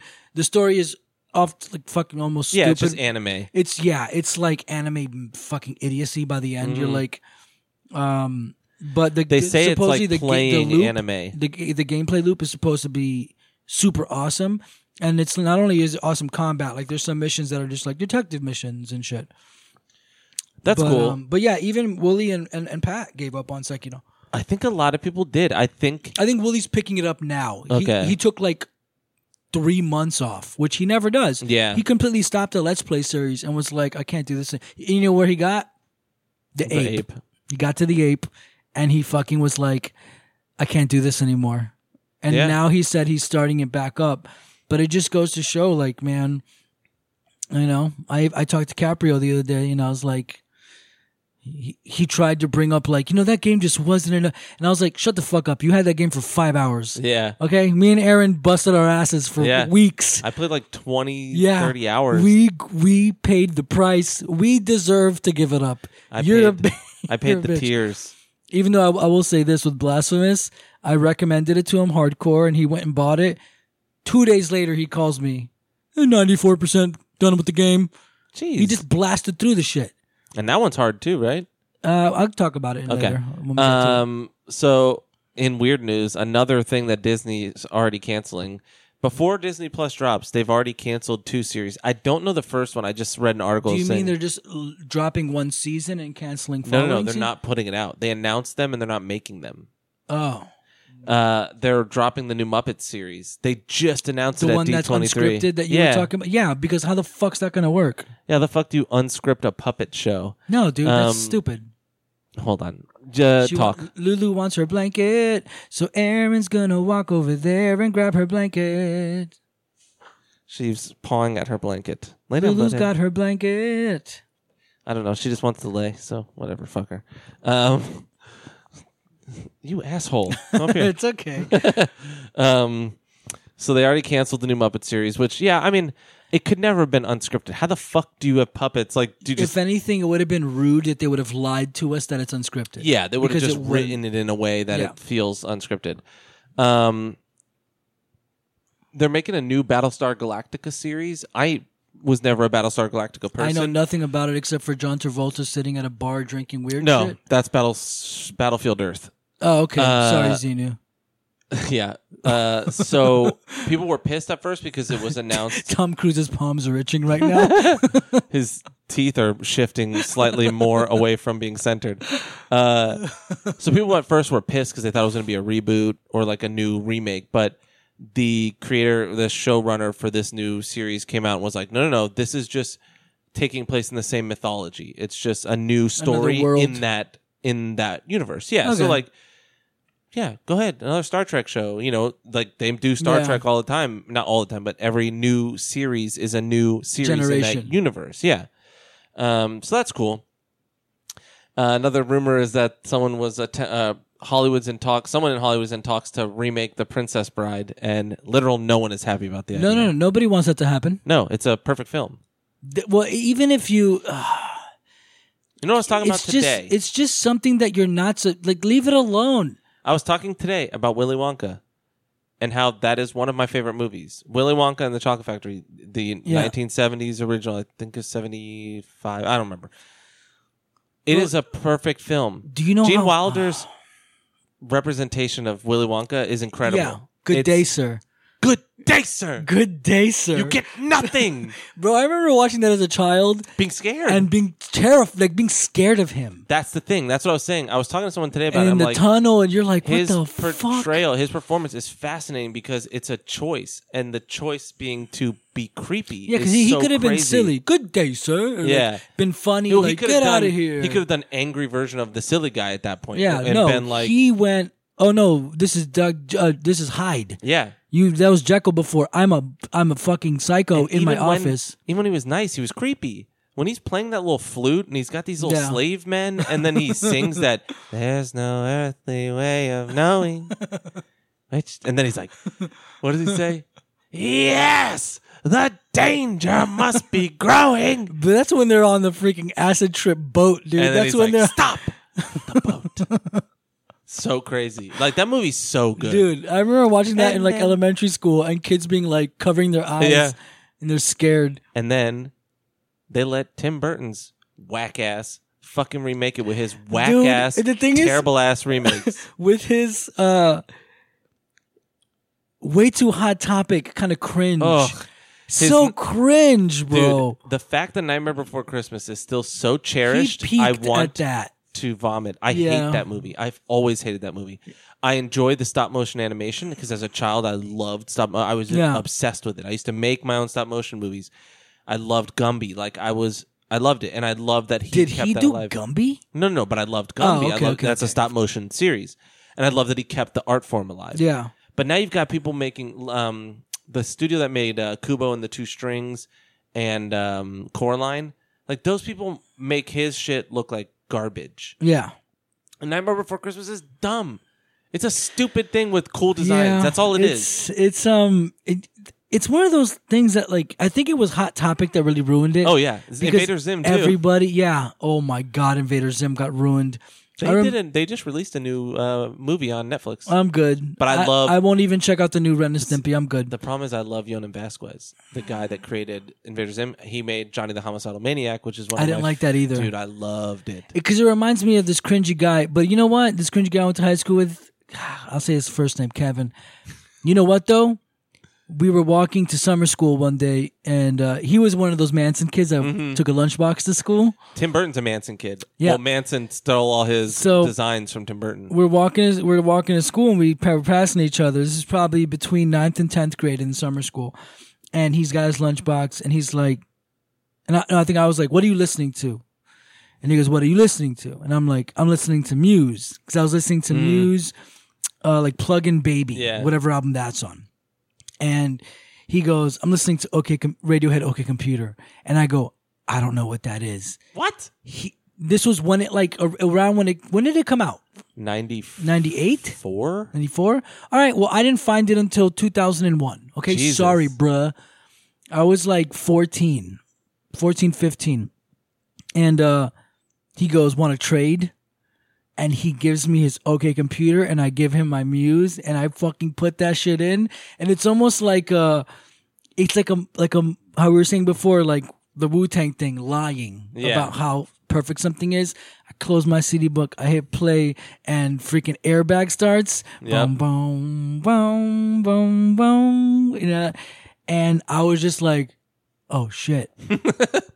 What is this? Yep. And my life changed. But he was one of those guys obsessed with Johnny the Homicidal Maniac and with Invader Zim. I loved Invader Zim because it was really funny. Yeah. It was really funny and kind of kooky and out there. But and it's then one of those shows that some of those episodes push boundaries too. Yeah, man. But Hot Topic took those things and ruined them. Gurr being on everything makes me want to fucking like. When I was really into Slipknot, like back in the day, like Corey Taylor would always wear like a beanie with fucking Jack Skellington on it. Ugh. And I'm like, they've made 80 billion of those. Yeah. Like, be original. Like, yes, be original, please. Like, why are you still, even sometimes you'll still find him, like now he'll wear like horror vintage shirts, cool. But every now and then, you'll fucking find a picture of Corey Taylor's ass wearing a fucking Jack Skellington beanie. Anyone who I see wearing Nightmare Before Christmas, I'm like, fuck you, man. Like, I'm going to say something. I don't want to say it. I don't want to say it. I don't want to say it. Say it, dude. Okay. It's off the rails. We got to give them what they want. It's been 2 months. When I see someone in Nightmare Before Christmas stuff, I immediately think you're trailer park rock and roll dude. Really? Like, you're like the guy. Yeah. You're like the person who is 10 years too late with a goatee now, like a tiny goatee, spike gelled hair, and a black wife beater, thinking you're rock and roll guy now. Oh, like, you know, God, like the black wife beater with the baggy jeans. Yes. And a fucking and like cloth wristband. Yeah, dude. And a pair of like Vans or some shit. Yep. Oh, God. Not that's what I think. They don't have the Birkenstocks. They don't have the what are they called? The boots? The docks. Yeah. They don't have the docks. No. They got fucking like... They got like chunky Vans. Yeah, like chunky soul Vans. Chunky, dirty ass Vans with like really baggy jeans cut at the bottom and a black wife beater. Yep. And they either like... legitimately love ICP or like they secretly love ICP, and they'll say shit like Creed is rock is a good rock band, and you're like, oh no, that's what I think of, and it's like all the Nightmare Before Christmas, like the stripy armbands, like all that early 2000s fishnet punk armbands. Rock, yeah, all that stuff. When I see it now, I think you're just someone who's super behind the times. Yeah. It's okay that I say people are trailer park because I used to live in one, so. Yeah. I used to fuck in a trailer park. I mean, my girlfriend lived in one. So anyways, let me finish the news. Fingerless gloves. Oof. Oh, man. Fingerless gloves are another one. Fingerless gloves. Fingerless gloves with Jack Skellington on them. If I was a chick and I saw someone wearing fingerless gloves, you'd also have fingerless hands because I would not let you finger me. Wait, what's next? The last thing is what you told me today. So the new GameStop store design has leaked, apparently. Prototype. Yeah, like their design doc for it, like their idea. So I took this from IGN. Quote, the new store appears to ditch the glossy black and white aesthetic of current GameStop locations. Instead, the stores will sport a more muted gray color with faux wood paneling. NES, anyone? Yeah, I know. They will also have sleeker and more streamlined, cleaner rows, as well as a small table for video game apparel and figures, which right now when you walk in, it's like 40 fucking carousels of just dog shit swag stuff. Fucking Invader Zim shit and like it's just, Fortnite it's pins. Fig pins and figure pops. They always have really good statues that I want to buy too, and they piss me off. They'll have good statues, but there's a lot of like... Funko Pop? That's Funko Pop. Fuck and Funko Pop. I mean, I like fig pins, but they carry stuff that I don't care about because I like shit like My Solaire. Yeah. They have like My Hero Academia and Go and Dragon Ball. But they don't even have like legit Dragon Ball. They have like Super Saiyan, God Super Saiyan. Yeah. And it's like, no, I want like, give me like Z pins or like if I found a good Trunks or a nice old school I'll even get a Yamcha. You know, Yamcha was my shit dude. Back in the day. He was a bad guy in original Dragon Ball, really? And then in Z, he ends up teaming up with Goku. He was like one of the bosses, like one of the first like bad guys that he had to beat up when he was a kid. Actually, I also bought Dragon Ball Fighters, and that game's awesome. But I don't play it because I don't play fighting games, even though I pretend to. So I'm gonna just finish this up. There's also a wall-mounted tablet in the store for video for customers to make orders from, which is cool. So I guess if they don't have some, you can just go over there and order it online and get it to your house or whatever. They're gonna discontinue that. They tried it before. Yeah. They sent every store an iPad before, and the customer would walk up to you and they would either pull up your GameStop account or set you up with one. But they realized oh, we just spent millions of dollars buying thousands of iPads. That's going to get phased out. That's a waste of money. You don't need to do that. People can do that on their phones. And they're also going to have a sofa with an HD TV located in the middle of the store, which is a bad idea to me. Who's going to go sit at fucking GameStop on a dirty-ass sofa? They'll do it. Parents will drop their kids off and then go to the grocery store. So the cool thing, though, that I think they're a little bit late on is that in the back of the store, they're going to have some CRTVs, tables, and the tables we use for tabletop gaming, and probably the CRTs will be for like classic consoles. All those retro games they bought from people like 3-4 years ago when they were like, bring us your NES games. And I've always been wondering, what did they do with all those games? I bet they set up Amazon stores. I guarantee you eBay and Amazon stores. Oh, Chrono Trigger? Yeah. $12. So, I mean, that's one cool thing, but like... And snacks. They also said they're going to be bringing in snacks, which means they're probably going to get like the Japanese sodas and Pocky and like Haichu... Yeah. And stuff like that. So I guess they're going for kind of like a pseudo mini Barnes and Nobles vibe. It's a waste of money and they're going to go out of business. Too little, too late. Yeah, they're going to go bankrupt. Yeah. No one's going to go in there and hang out. And honestly, what's going to end up happening is no offense to y'all out there, but you're just going to get a whole bunch of stoners that are going to come in there, smoke weed in the parking lot, and hang out in a GameStop. Yeah. Or you're going to get parents dropping their kids off and you're going to have children in the store without supervision. And they just fired like... They're closing a bunch of stores, and they just fired like 200 people. Yeah. And it's like, you're already not paying people enough. Now you're going to want them to babysit people while they play tabletop games, and they're not making any money. They're going to have to kick them out the other night. It's going to stink. It's not going to happen. Like, it is going to stink, too, because, man, you know, stereotypes are there for a reason. Luckily, we have a nice neutral one today. Yeah, man, when you see the fat, nerdy gamer with a freaking Pokemon or Yu-Gi-Oh! Binder, he probably smells bad. I don't know why. Well, when you go but they usually do. Tabletop gaming stores, they stink. And it's true. I love playing D&D. I go to those stores. I went to Adventure Game Store off Sterling and between, sorry to localize, but just for you, University and 441 in between there. Oh, I know by that Euro place. Bread Cafe. Yeah. I went and played games there, and we got to go into they have a second storefront that they just use for storage right now because like they're going to eventually expand over there. But they opened it this day because one of the local tabletop stores, Dragon's Lair, lost power. It was during a bad storm. And so they opened up the second side because all the people that went there went over to this place because they had power. And so it didn't smell. But like when you go into Tate's Gaming Satellite, if it's full, it stinks. It smells bad. Yeah. Stinks like... moldy laundry usually and BO. And BO. It's body odor. I don't get it because, you know, a lot of I even say us, I'm not a tabletop gamer or a card gamer, but like as nerds, we've heard the stories forever. Nerds are stinky. Yeah, but shower, like, bro. Come on, dog. Wash your armpits. I've had fat friends who don't smell bad. Yeah. But for some reason, it's a weird stigma that sticks. Like, I'm thinking, all right, maybe has this guy been here since noon and now it's 8 p.m.? Probably. Or what? But, like, there's a thing, like, at, like, EVO and, like, tournaments with Smash players where they're, like, they'll have rules, like... Yeah, you have to shower. If enough people complain, like, if you have a aggressive body scent, they will say, hey, man, you got to go fix that and then come back because you're... around people. Yeah. And then you're also like around people. You're touching people. Like how I said before, like we didn't say, but me and Aaron are going to go see Coheed and Cambria next month. I really hope we can. We have on Friday, we're going to buy our tickets, I assume. So we're going to buy our tickets Friday. And we're both going to go into the crowdy, sweaty mosh pit. And we're going to dance together, right? Yeah.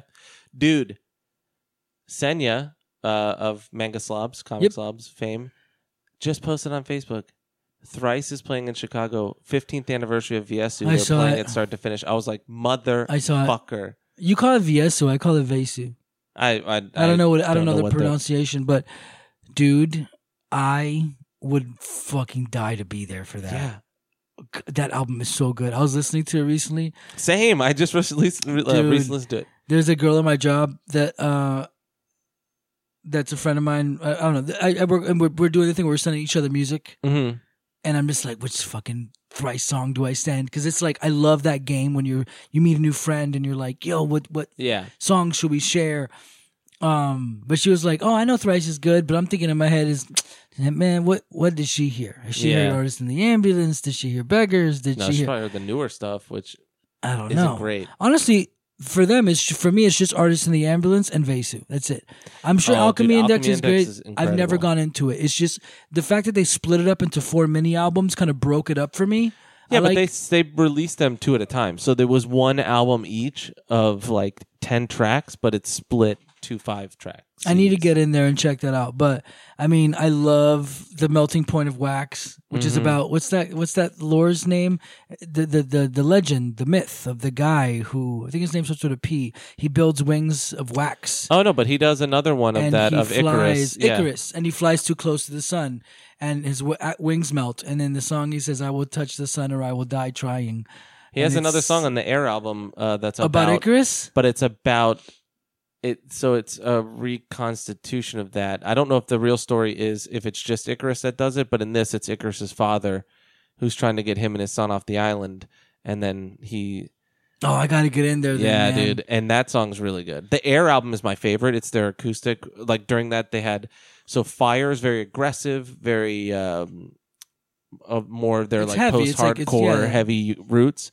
Water is like electronic-y kind of. It's more like Deftones-y a little bit. Okay. And then I would imagine Earth is like folky. Earth is folky.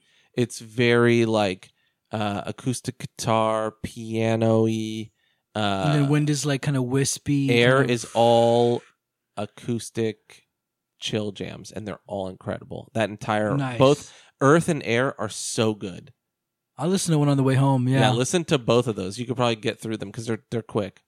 Oh no, I'm not one of those people that like I remember the first time I was recommending this friend at work like a couple of songs. I wrote like 1, 2, and I was like, nah, let me put a couple more. I wrote 4, and she goes, "Whoa, that's a lot." And I was like, "Bitch, what's your short attention span?" You know what I mean? Like if you were to tell me like check out this band, I will listen to an entire album in a sitting. But that's because I put time. Yeah, I enjoy putting time into listening to full albums. But speaking of random music thing, this was something I meant to put in the news. So you're not a Saves the Day fan, right? You didn't get into them. I think that's a band that's kind of like emo-ish. They get lumped. Do they sing like emo-y stuff? Not really. He has a kind of a high-pitched voice depending on the album because he's one of those singers that every album he's got like a slightly different sound. Okay. I trust you. Listen to Stay What You Are. Or Through Being Cool. Those are the 2 albums. But so I was watching a video that popped up. I was on my lunch, and I just go to YouTube, and I'll usually put on something just to listen to while I eat. And I saw a video that was Saves the Day has a tie to It Chapter 2, and I'm like, what the fuck? And so it was a video of the singer, who's the last remaining like founding member of the band, talking about their album Through Being Cool because it came out in 1999, so it's 20 years old. Cool name. Yeah. That's a cool name, yeah. And that's especially for old dudes like us. Yeah. By the way, I've never felt like more of an old dude than at my job, knowing that like I'm 10 years older than everyone. Oh, yeah. Luckily, my job is a lot of old people, but I'm older than some of the people, and I'm just like, oof. So in this, he's talking about the album cover, which 2 of the members, like 3 of the members of the band were in NYU at the time. Like they were at school. And 2 of them were in for photography. And so they were obsessed with this one photographer who would do these sets of photo shoots that he would do, that he would set up a party and basically just photograph people through it. Like actually at a party that he set up, like just doing what people do at parties, getting drunk, making out, doing whatever. So they shot their album cover that way with like a story that they told.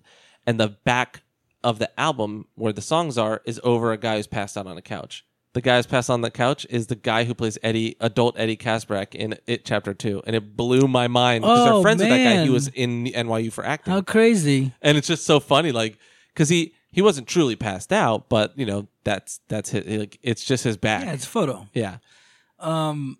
Yeah. So I listened to Through Being Cool like 3 times this weekend. Nice. I love that album. I actually did, since we're going to go see Coheed. I'm super excited. I really hope there's tickets by Friday still. It's a month away, so I'm sure there'll be tickets. Well, it's at Rev. It's at Rev, which doesn't... Revolution Live. I mean... They don't really sell out. Sometimes... Bitch, I try... I've fucked up and missed DMX. That shit sold out for DMX. You know who else is coming? Bone Thugs in Harmony. You know that's going to sell out. I'm going to miss everybody. Dude, do you know what's funny? How earlier I said, okay, Computer's my number two. It's because East 1999 and the Turnover by Bone Thugs is number one. Oh, but that's just a decision I made when I was a young boy. But East 1999 and Turnover literally floats up there in the valley of the number ones. Yeah. There's a sample from Eternal Champions, a Sega Genesis fighting game. Really? And yeah. Do do do do do do do do do do do do. It's really dope. Where you at? But yeah, we'll get our tickets this Friday so that we can go see them because Coheed's incredible live. That's what I want. I hope you better be ready for me to be crying and holding you. And you better not get embarrassed. I love Coheed for like 5 albums, all the way up to No World for Tomorrow. Black Rainbow I don't care about. Mother Eternal or Mother Superior I didn't care about. There's one more after Mother Superior, but this last album is so good. Yeah, Unheavenly Creatures. I'm not the Unheavenly Creatures, really? Because here's the deal: the newest one is Key to Extinction, right? It's like an EP, though. No, the newest album's a full album. It's called The Gutter. No, that's just one song. Okay. The latest album is The Unheavenly Creatures. Okay, that one I like. Okay, so here's the deal. Like, I only really knew 4, which is Good Apollo on Burning Star. Good Apollo. Dude, it's almost perfect. Oh, it's except incredible. Little Baby when he does that thing. No, dude, I love that. I like it. It's so cute. But I love that record. So I was like, all right, man, I got to get in there. And even Secrets of Silent Earth is, I would say, a better album. Really? Dude. Okay, so I realized, like, all right, me and Aaron are going to go. We're going to bro out. It's going to get emotional. I need to learn more of their shit because I really like their stuff. And I love From Here to Mars. Mm-hmm. You remember that video I shared with you where they play it for NASA? Yeah. If you never heard Coheed and Cambria, fuck it. Look up Coheed and Cambria perform From Here to Mars for NASA. They're playing in an auditorium for the employees that work for NASA, a song about From Here to Mars. And it's such a beautiful performance. I'm just sobbing the whole time. It's so nice, man. Second Stage Turbine Blade is also amazing. Like, really? Dude. No World for Tomorrow. The name Second Stage Turbine Blade. Mm-hmm. It's where his dad worked, right? No, the thing about Coheed is everything is about their comics. It's all telling. No, yeah, but he's telling it's a space saga, but it's told in reverse. Yeah. So their first album is the last chapter, and we're all working backwards. Yeah. But didn't they make it to the beginning, and now they're on some other shit now? Well, he does the Prizefighter Inferno, which is like the very, very beginning, because that's about the main guy who then becomes Coheed, or who is Coheed. I don't know, but that's why I love them because like all their songs are weird. Will we ever find out who Coheed and Cambria are? Yeah, are they the main people? Characters? Really? Yeah, they're the parents. I didn't know that they were. It's mom and dad. Yeah. What? And then my mind's blown. Then you listen to like Devil in Jersey City. Sorry, and you hear it's about like the kids that's their parents and. Oh man, dude! All their songs. Dude, listen to The Crowing. The Crowing. You ain't ready, dude. The thing is, all right. So I was like, I gotta do some research. I got a month, so I said, let me look at the last one because if anyone looks up The Unheavenly Creatures, which came in 2008, I think it's called Key to Extinction. The Unheavenly Creatures. Spotify just calls it The Unheavenly Creatures. But if you look at the cover, it's like these two really beautiful characters embracing around what seems to be like. Maybe a satellite or a space station crumbling and burning around them. It's a beautiful cover. I saw the record 1,000,000 times at the store, but I didn't buy it because I didn't know it. And I was listening to it today. I heard it 3 times through today. And it's not the greatest in the world, but man, it's fucking good, man. No, the newest, last album is back to their more insane... good style because like they rock, bro. Rock hard, and also there's the thing is they rock hard, and their ballads are super solid. So like You're the Black Rainbow, I don't really care about. There's a couple of good tracks, but it's not as incredible as the other albums. Then there's like The Afterman. There's Mother Superior. There's only 7 albums. The Color Before the Sun is the album right before this one, and then this is called Vaxis Act 1, The Unheavenly Creature. So this is probably a new story. So you're telling me. There's only 8 full albums? Mm-hmm. Oh, I'll get through them all. I saw them live with The Used. Oh my God. At Ovation, which was the worst venue down here. Ovation was up in Boca. Yeah, and it had the worst sound. I saw Nothing Face there with with some other bands. Saw the best concert I ever saw there, and I'm so glad I did, because one of the bands broke up after this, was The Anniversary and Dashboard. But The Anniversary was why I went. Dashboard's fine, but I love The Anniversary, and they broke up right after that. So I got to see their last show here. True. But I also saw Fear Factory there with Spineshank. Mm-hmm. I saw, and I got to sing the chorus of what do they call them in Blade Runner? Starts with the R. Replicant. I got to sing Replicant. The chorus of Replicant with Burton C. Bell of Fear Factory. That's awesome. There, it was nuts, dude. I jumped the barricade and he gave me a hand, like one of those bro handshakes. And I have one foot on the stage and I'm hanging halfway off the stage and he's holding me up and he puts the mic between us and he lets me sing it with him. Bro, I'm 15 years old. 15 or 16. It was... amazing. It was amazing. So I saw them as Shibuti back when that was their name. That's why during... Who was Shibuti? Coheed. Okay. Devil in Jersey City, you'll hear at the beginning, he goes, hee, Shibuti. And that's, I'm sure, a character in their comics. I don't know. But probably. I saw them and they were fucking terrible. But it was probably Ovation because the U's sounded like shit too. Like they just had bad sound there. It's like Churchill's in Miami. Everyone lauds Churchill's as this amazing place. It's more a legend in... who played there in like culture? Yeah, but when you're in there, it sounds like dog shit. Yeah, there's a giant concrete pillar in the middle of the room, which when the sound comes out, it breaks the sound up and it chops the sound up, so the room sounds like static. I saw Coheed. It's terrible at Fillmore, and it was incredible. Oh, of course, man. With Glassjaw, who made me so sad. I went to see Glassjaw because I love them. They were so bad. Really? Coheed was after them, and it was the perfect palate cleanser. Like, and I love Coheed, so I was stoked anyways. But then they came out, and they were incredible. They're incredible live. It's gonna be fun, man. We're gonna rock, dude. But yeah, so we're gonna see them anyways. That sucks. You're not gonna dance with me, man. Look up.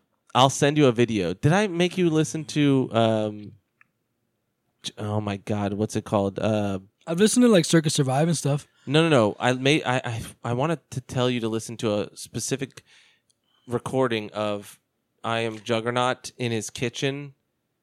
I think it's you did and he's in his kitchen. He's just literally playing in his kitchen with an acoustic guitar, and it's beautiful. Yeah, it's so good. I'm trying to remember the name. It's don't play it, Jamie. Will that get us pulled? Here we are, Juggernaut. Yeah.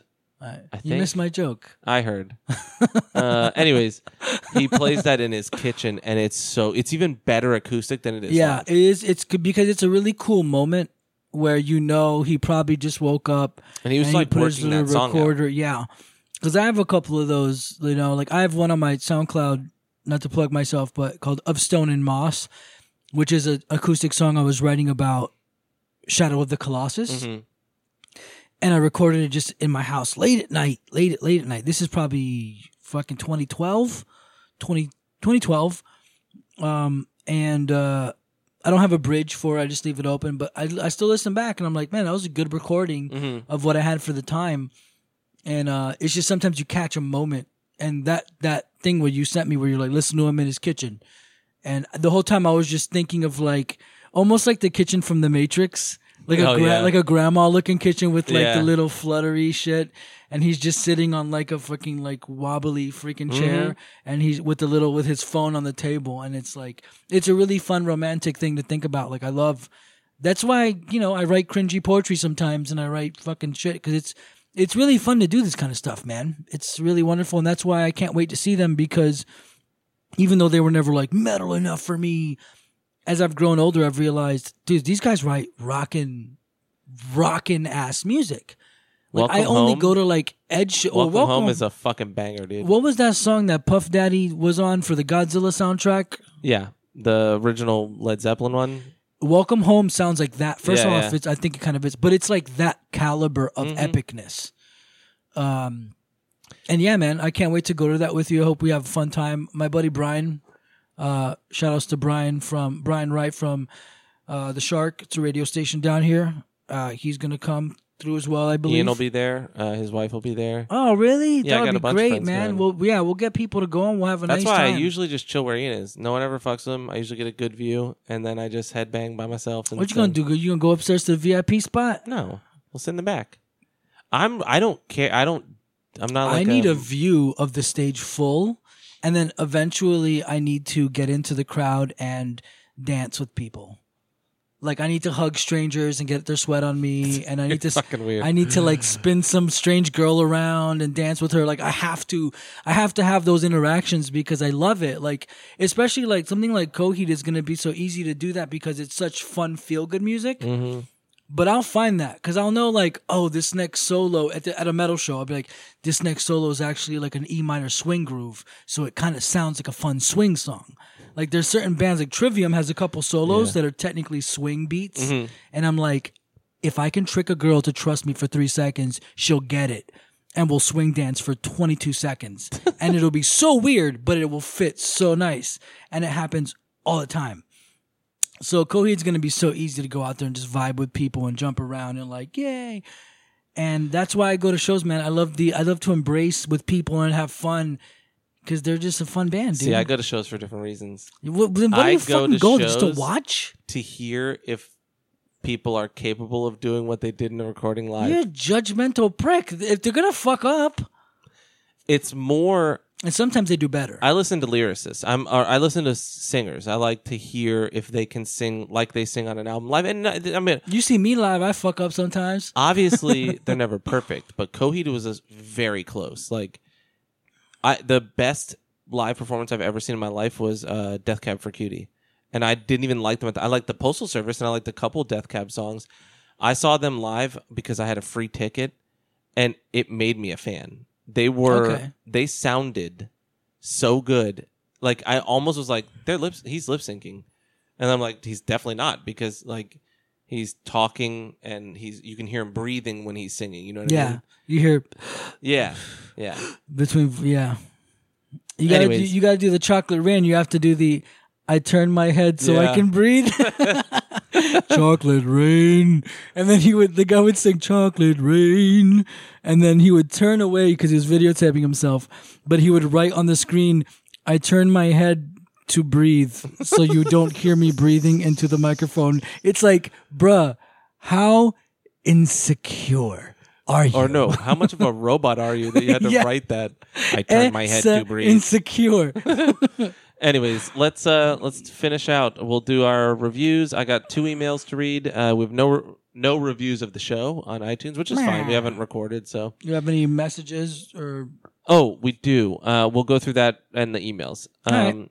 Mine will be quick too as well. Yeah, I'll go through it chapter 2 real quick. Do you want to do a spoiler free or do you want to just go on with it? It's been out 2 weeks now. Yeah, go ahead. I won't spoil it too much. I've read the book. Do they have the orgy at the end? No, that would be in the kids section. I was joking, yeah. They did it before. It was when she was floating and the fat kid kisses her. That was the orgy. I felt like that's actually a better story than the orgy because it didn't make sense. Yeah, because it's kind of fucking weird. I get what he was getting at, but the only reason I get it is because I've done cocaine before and I see where he was at and he probably should have stopped a couple lines before that. Should have had a better editor who was like, hey, bro, you cannot write this. These are 12-year-old children. Yeah, these are 5 12-year-old boys ganging up on another underage girl. Well, and if he had written it in a way where it wasn't descriptive, where it was like they lost their virginities together. Or if they all just kissed her to wake her up. Well, so the point of it was more... because it was to signify the crossing from childhood to adulthood. Because they had gone through this thing. Yeah, do it with a kiss, bro. They had to do the thing where they literally lost their innocence. That was the idea. You can do it in a different way. I agree with you. I'm not saying that was valid, but that's the concept. I mean, at that point, I would just say abandon that idea and come up with something else. Yeah. Because you got a group of 5 dudes. Make them have the orgy as adults to remember their childhoods together because they all forget each other. That's part of the thing. And that's why it's able to come back in the future because they never grew up and they're still stunted and terrified. So I got to say I was very disappointed. Really? Yeah, I loved the first It. But weren't we so excited from the trailers? Didn't they look amazing? The CG work on the horror scenes is so bad. It's so bad. Oh. The first film did not rely heavily on CG. Like, you could tell they used it to accentuate him and make him scary, but like most of it is just him being creepy. It's mostly creepy shit. Yeah. And makeup. In this, that, like the scene they show in the trailer, you know, you see Bev talking to the lady. It gets like creepy because she's like sneaking around naked. She runs out and she's a giant CGI naked old lady monster with like four eyes and big teeth. It's like, just make the lady run out naked. It would have been creepier if it was just the old lady. Yeah. Like, when I was thinking about Marianne, stretch her smile out a little bit, you know, like... Yeah, when I was thinking about Marianne, a creepy, really big creepy part of it is like, one of the first creepy monster things is this really ugly, scary looking old lady that they didn't do anything to. Yeah. And she's terrifying. If they gave her shark teeth and extra eyes, it would look stupid. Exactly. So that's what they did. Yeah. And then there's like... So there is a big part in the book that Richie is like afraid of this Paul Bunyan statue because it kind of came to life as part of the scares when he was a kid and whatever. They do that, but Paul Bunyan statue is goofy looking and has a giant row, like 80 row teeth, mouth, and like four eyes as well. It's like, it's just bad. So they did best, like at the end of the beginning one when it shows the light, when it opens its mouth and it's got all the rows. It turns everything into, I have a million rows of teeth like a shark. Yes. Stupid. In the best scares in this, like the best scene is the one scene where it's it returning and he's talking to a little kid and he's going to eat it. Like, and he's the part where you see him go, hello.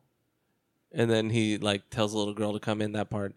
And I don't know, but it was enjoyable. Like, I didn't hate it. I'd give it like a 3 out of 5. I was poised to give it a 5 out of 5 because I love the first film is so good. This is off the rails though. We can make our own rules. What if it was at a 10? And you can use halves. 7 out of 10, which isn't bad. I'm just disappointed. It was It's weird. It's a weird story because it just kind of meanders. Like, the story is they all come back to town, then they got to separate to go find their talisman, their thing that will help them remember everything that connects them to their childhood. But it's like, why? Yeah. Make them come back, and the thing that reminds them is it starts fucking with them. Or how about like, hey, Aaron, I think I know where my talisman is. Come with me, bro. We got to go to my house. And you go, all right, I got you, dude. And then I go, all right, so where's yours? And then like you're like, oh, mine's over by Beefcake, the restaurant. The gay bar you used to live next to. Yeah. It's a beefcake. It's hidden inside this guy named Ramirez's butthole. Like, don't worry about it. And we got to dig inside Ramirez's butthole to find it. It's fine. I got you, man. You know, I got to hold his hands while you dig. It's fine. And there's a couple of weird subplots. I'm sorry about that. No, it's fine. You just reminded me of one. There's a weird subplot they put in that's not in the book that... Richie is gay and is in love with Eddie. Because which one's Richie? He's the funny guy, like the Finn Wolfhard from Stranger Things in the first movie. Okay, Stranger Things kid. Yeah, so he's gay. And he's in love with the kid who breaks his arm, is the hypochondriac, the one that's afraid of the leopard. Yeah, the one who he fucks with the most, and it makes sense. Like, he makes fun of him the most. Yeah, but like, you push the girl that you like into the sandbox. Yeah, but like the way that they reveal it is when it is on top of the Paul Bunyan statue. Pennywise is like, you haven't told them your secret, LOL. Oh, haha. You know, like, what will you ever tell them? And then nothing happens. Literally, he just says this, like, builds it as this big secret thing. Then, haha, bye bye. And then you don't hear anything about it. At the very end of the movie, that's Richie so goes to a fence and recarves R+E.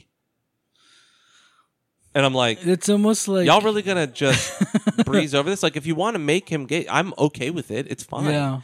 You know what I mean? Like, I'm not a purist in that form. Like, I wouldn't mind that they build this. Like, make that character arc for Richie.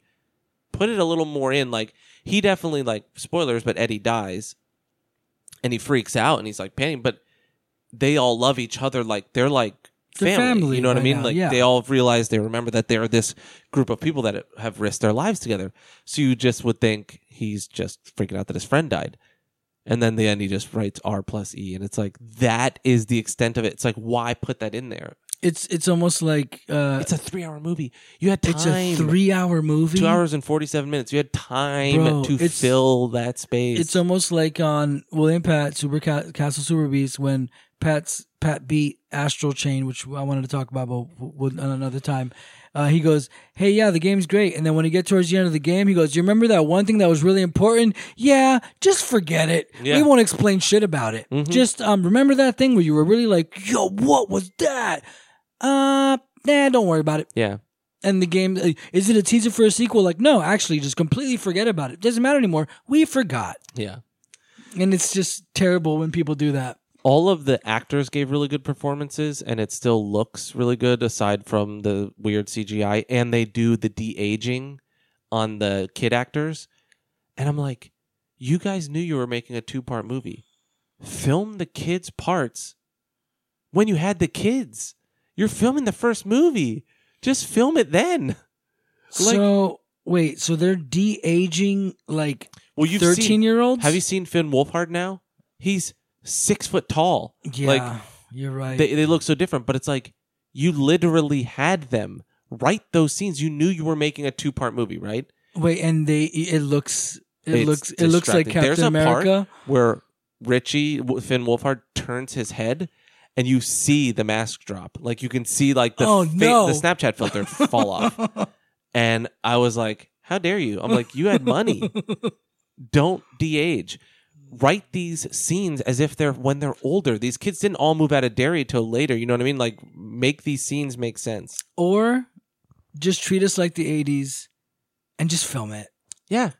Just film it and just, oh, he had a growth spurt in the last 2 weeks. Don't do that, though. One, it's weird because the scenes they gave us of the kids don't make sense because it takes place during the first movie and it's scenes we didn't see, like scares we didn't see. Yeah. Like Pennywise fucking with them. Why wouldn't we have seen that in the first film that covers that portion of time? Maybe they were lazy and didn't write them then? They didn't. They added them. But it was okay. It's just not what I was hoping for because I loved the first. I mean... So out of 5? 3.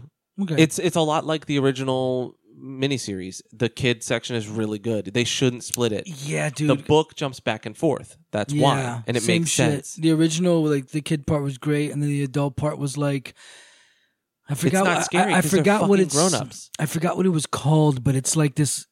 It's not a disorder, but it's like this thing where, like, you've invested so much time that you're like, I guess I have to stick through it.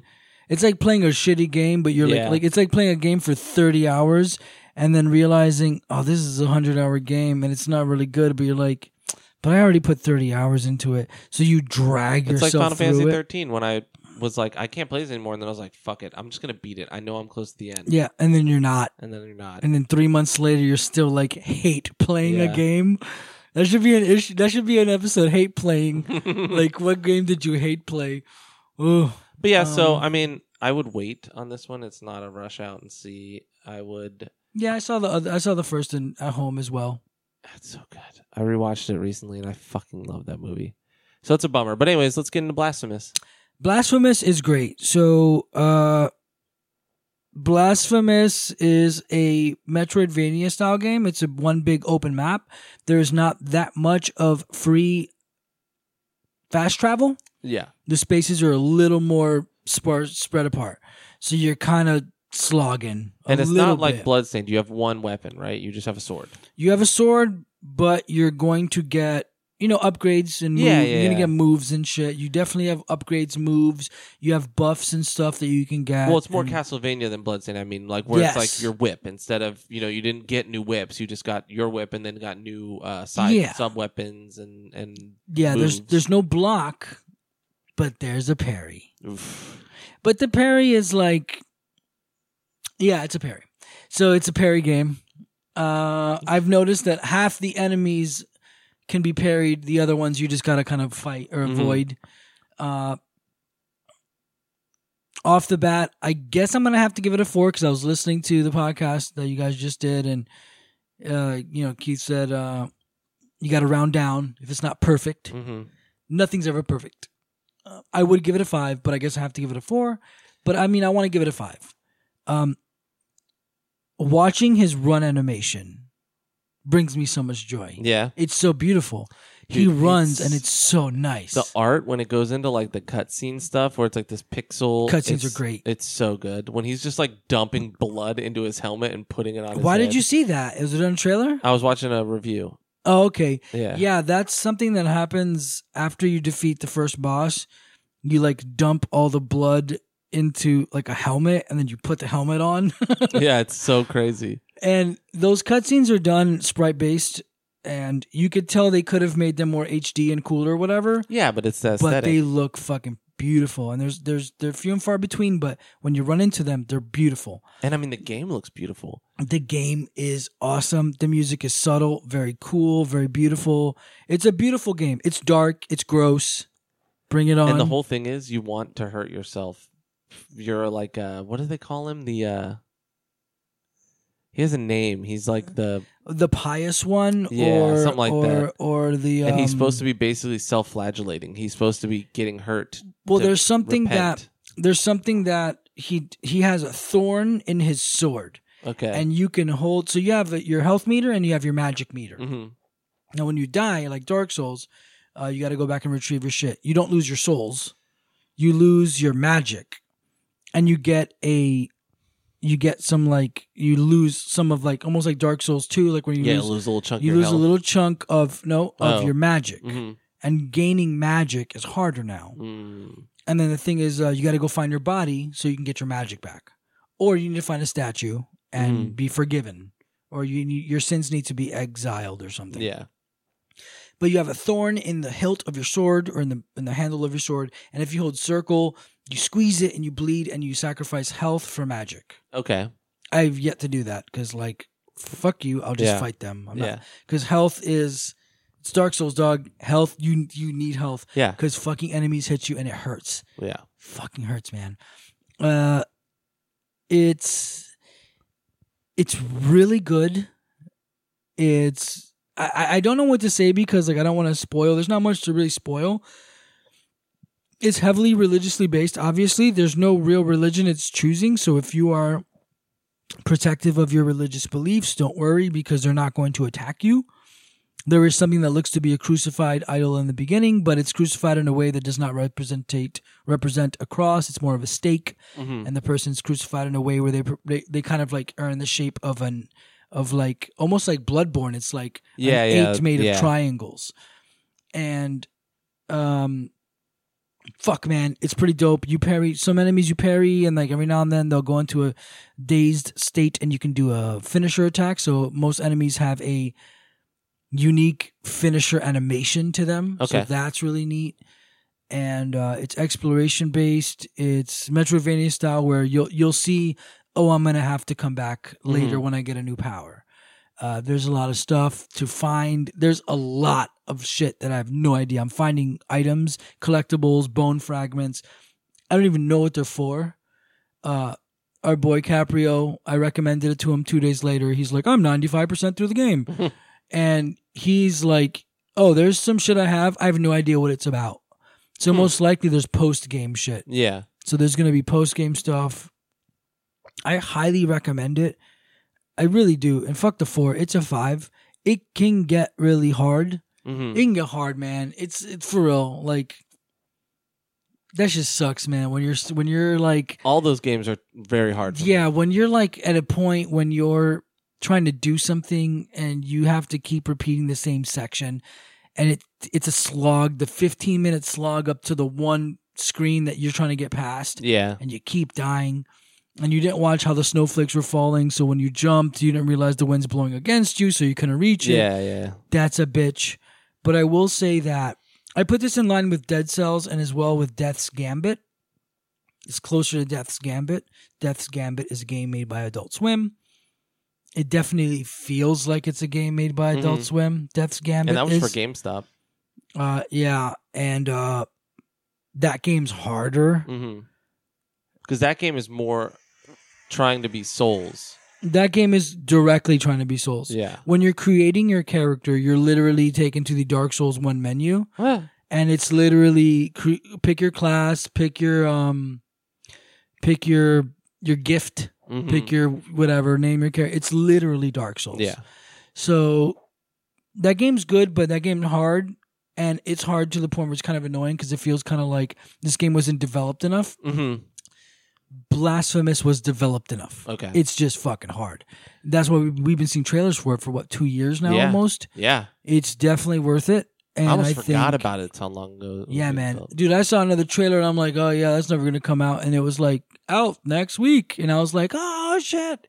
So I was super excited. I went and bought it. I enjoyed it. There's another game I'm following on Instagram that's sort of like a 2D, 3D version of Blasphemous, like high-res graphics. Like it's this platformer, like a Bloodstained meets Blasphemous. So aesthetically Blasphemous with Bloodstained. I forget what it is called. It's like...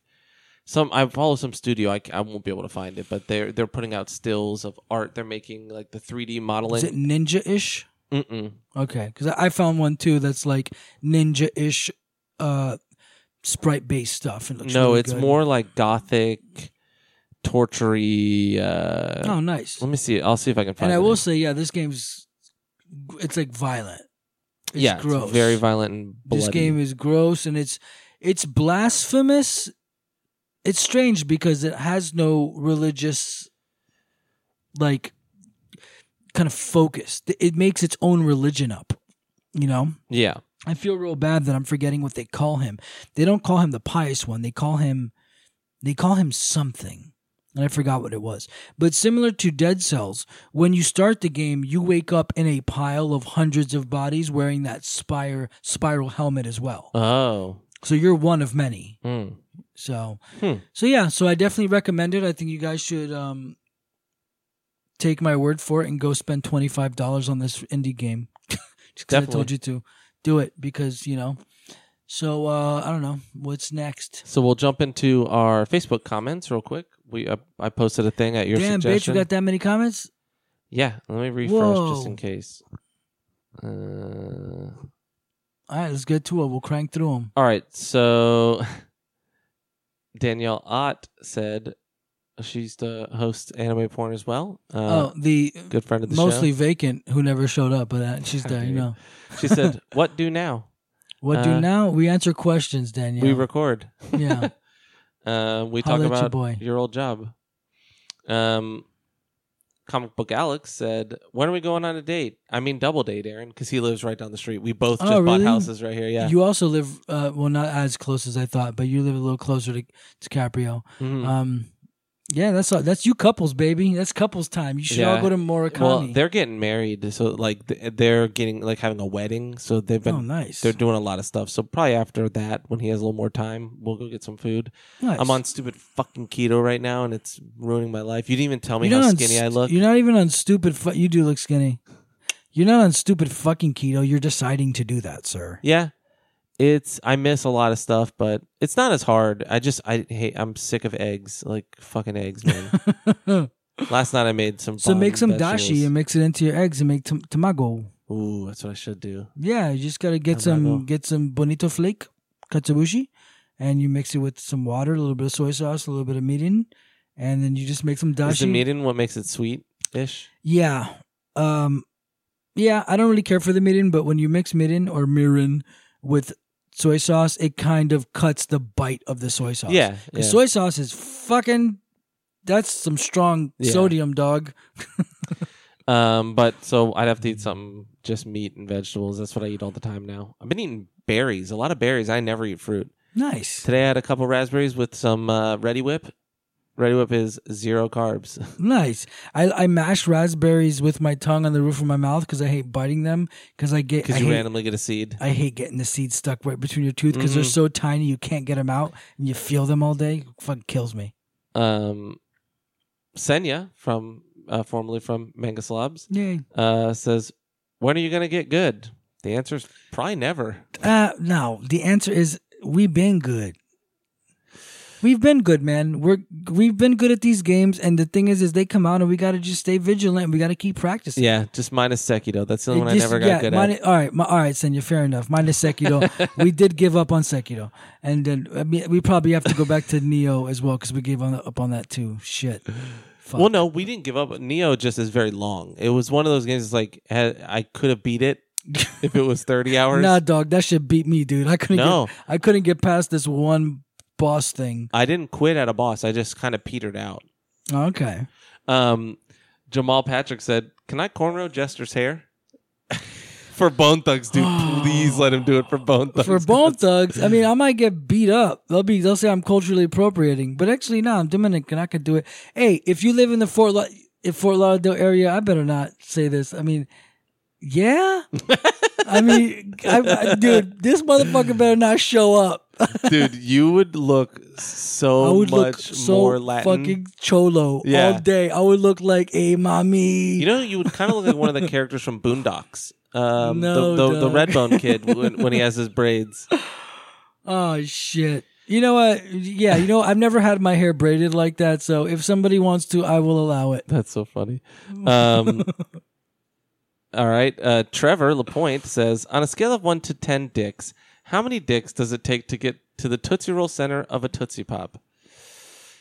God, I'm trying to do the science on that, man. I mean, if you had a really hard boner, you could probably hit it. Oof, it's spongy, though, man. Yeah, that would hurt. But maybe... if you freeze the Tootsie Pop, it'll be more brittle. Yeah, but it'll be so hard. First you got to...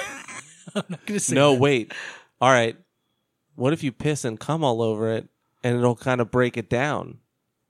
Maybe not cum, but if you piss on it. So freeze the Tootsie Pop to freezing capacity. And then you have to...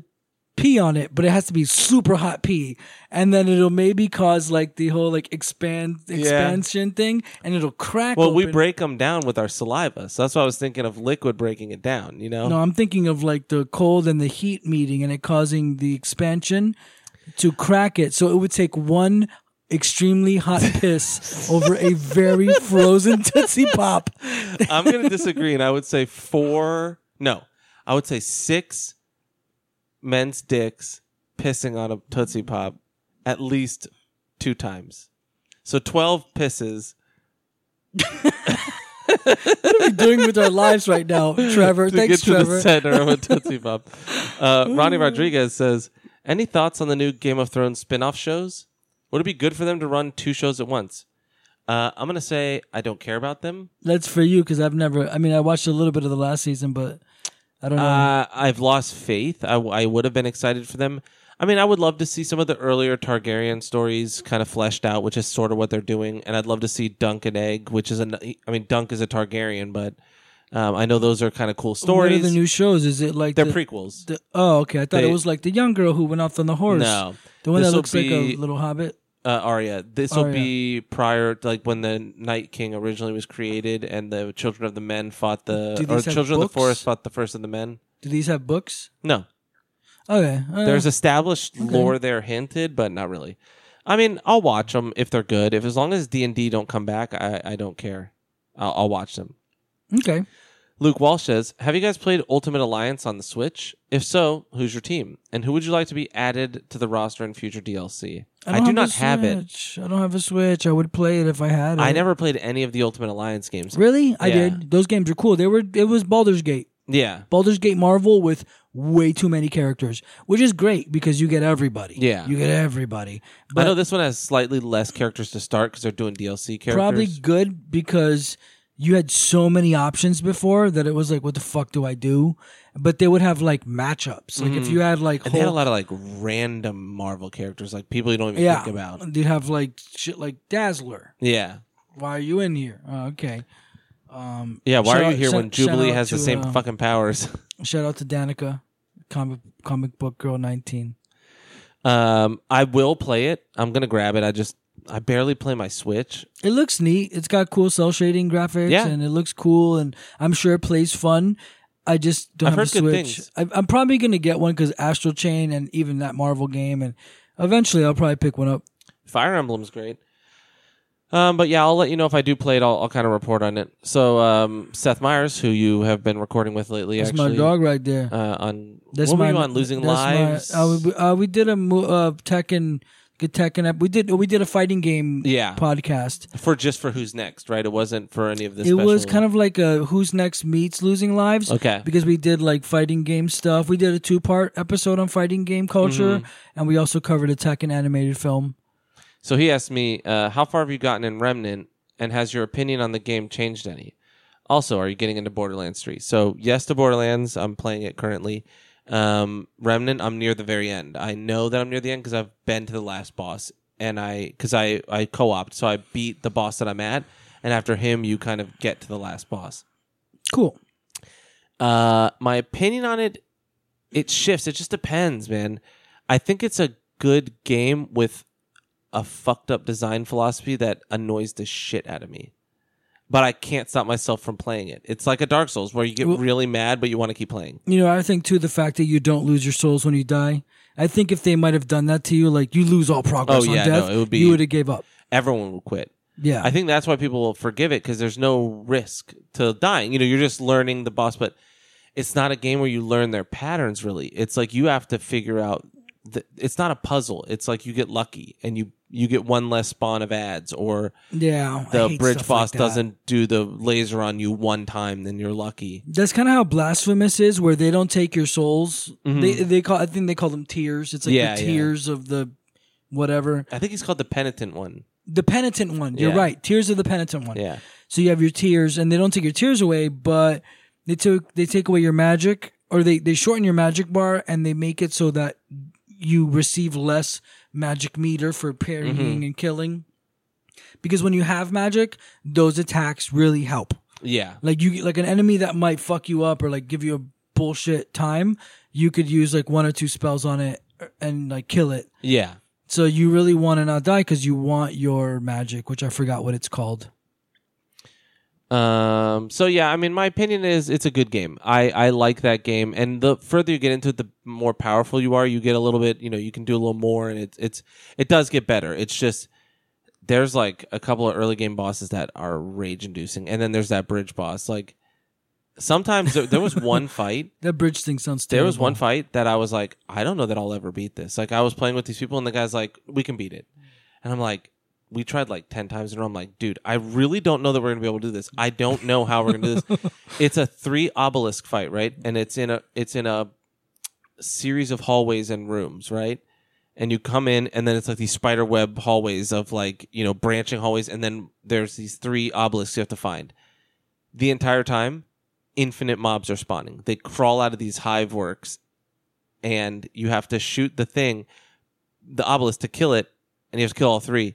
But if it was just regular mobs, it'd be one thing, right? I would go, all right, there's 3 of us. 2 of you fight mobs. I'll just shoot the thing. But there's teleporter mobs that can one-shot kill you, basically. They teleport on you. They explode. Oh, okay. Fuck them. Yeah. Well, I found out now. It reminds me of like Dark Souls 2, those things that run after you and like hop and then they blow up. Or the fucking crow guys that jump on your head in Dark Souls 1, those fucking things. No, in Bloodborne. It was Dark Souls. Remember, I was getting the Wrath of the Gods. And they're in that tower where you fight the dragon. Oh, yeah. Fuck that shit. Fuck that motherfucking shit. So I found out the secret to that. When we beat it, I was just using this aggro thing that you can get. It's called a rattle reed. You drop it, and it shakes, and like enemies fight it. But if you attack them, it kind of peels their aggro off. But it was a good way to manage them because I would just shoot that down. We would blow the obelisk up, kill the ads, and then run to the next room. Nice. But I found out if you never look up, the ads don't spawn. It's a line of sight thing. Oh, you have to stare at the floor and find your way. Flaw. Yeah, and find your way. Because that's not intended. And find your way to the obelisk, and then just shoot the base of them, and you'll never have an ad spawn. It's crazy, but I didn't know that until later. It's one of those like cool, but also like stupid. How is this supposed to work? But hey, fuck it, benefits. Yeah. All right, 2 more. So Trevor LaPointe wrote again and said, also, I recommend checking out the game What Remains of Edith Finch. I've heard good things about this. I re-downloaded it because I also heard that like a couple weeks ago on a podcast, and they said, if no one played that game but got it on PSN for free and you just have it sitting there, fucking go download and play it. Yeah. I've heard that multiple times. He said, it's a walking simulator, but it's a complete mindfuck. I've never played a game like that before, and I definitely recommend it to you fluffernuts. Nice. So yeah, I might actually play it. Yeah, I played a iPhone game that was this walking simulator, actually. It was called Year Walk, and it's like a horror game, and it's actually really creepy. It's not like graphically intensive. It was just a weird game. You know what? I think I'm lying. I think I'm confusing that with Going Home. Gone Home. It's a similar game. Okay, I think I started Gone Home. Yeah, and Gone Home actually ends up not being scary, but it seems scary. I went in there, and it just looks like you go into a broken home of like divorced parents, and you're finding like old shit about it, like a broken family. Yeah, about your sister. That's basically why. Yeah. So Otto Newman, our last comment, said, I once almost beat my older cousin at Tony Hawk Pro Skater 3, but he turned off the PS2 before time ran out. Any good split-screen multiplayer memories? Me trying to break Mario Kart 64 over and over again because that game is a tank and it would make me so mad. I would rip it out of the system and throw it on the floor and stomp on it. It never broke. Or bro, like shit like Time Splitters, any like shooter or like GoldenEye when you had when you had to pretend you weren't screen watching, yes, and you didn't know where they were, because like we've all seen the funny little memes of the kids who the cardboard or the blanket. No one fucking did that. Or you would have to go no fucking odd job, because odd job was right under your cursor, so you could never get killed. Yeah, people get mad at me because I would use proximity mines and I would hide in the back of the map, dude, and they would just all run at me and die. Proximity mines, dude. Proximity mine the door in front of the spawning health pack. Yes. Yes. Don't take the health pack so they see it. Put the proximity mine away and then get the health pack. You know, some of my favorite script, like co-op games, couch co-op, were the Baldur's Gate Dark Alliance games and the Champions of Norath. I never got to play those with people. Dude, Champions of Norath was amazing. Because most couch co-op with me wasn't co-op; it was fighting games. It was always fighting. But those games are, I mean, it's a similar idea. It's not co-op, but those are always. That fun. Is just. Hundreds of hours of me and friends having to pass controller to the point where I made the rule, because it's always loser passes. Yeah, and I made the rule winner passes. Yeah, because so if you suck, you got to keep playing. You're good until you get good, or guess what? Your ass is getting beat all until night. You just quit. Yeah, all night, dude. So I was like, fuck it, loser passes or winner passes. So that was fun. But yeah, GoldenEye is probably the heyday of like. Couch shooter. Oh God, fun. I think that's when we started realizing. I mean, I'm sure there was Nintendo times, but I mean that was nuts. All right, we have two quick emails, and then we'll get the hell out of Dodge. Bitch. We're at 2.5 hours, so you deserve this length. Yeah, thanks, guys. I was even late too. I appreciate you, Aaron, for staying up with me, bud. That's all right. I work 5 minutes from my house now. So I know. I love that. That's awesome. Michael McElhaney said, "Thanks. Hey, Aaron and Keith. I just wanted to say I love the show, and I've been a listener since the nerd porn days." I also wanted to thank Keith for the Detective Pikachu movie code. I was lucky enough to redeem it first. My daughters and I really enjoyed this movie. I also enjoy watching and chatting in your streams, Aaron. But due to work schedule, I usually have to go to sleep before the end. Anyways, thanks again for the show and always the fun time during my work day. Nice. I appreciate you watching the streams. It's mostly...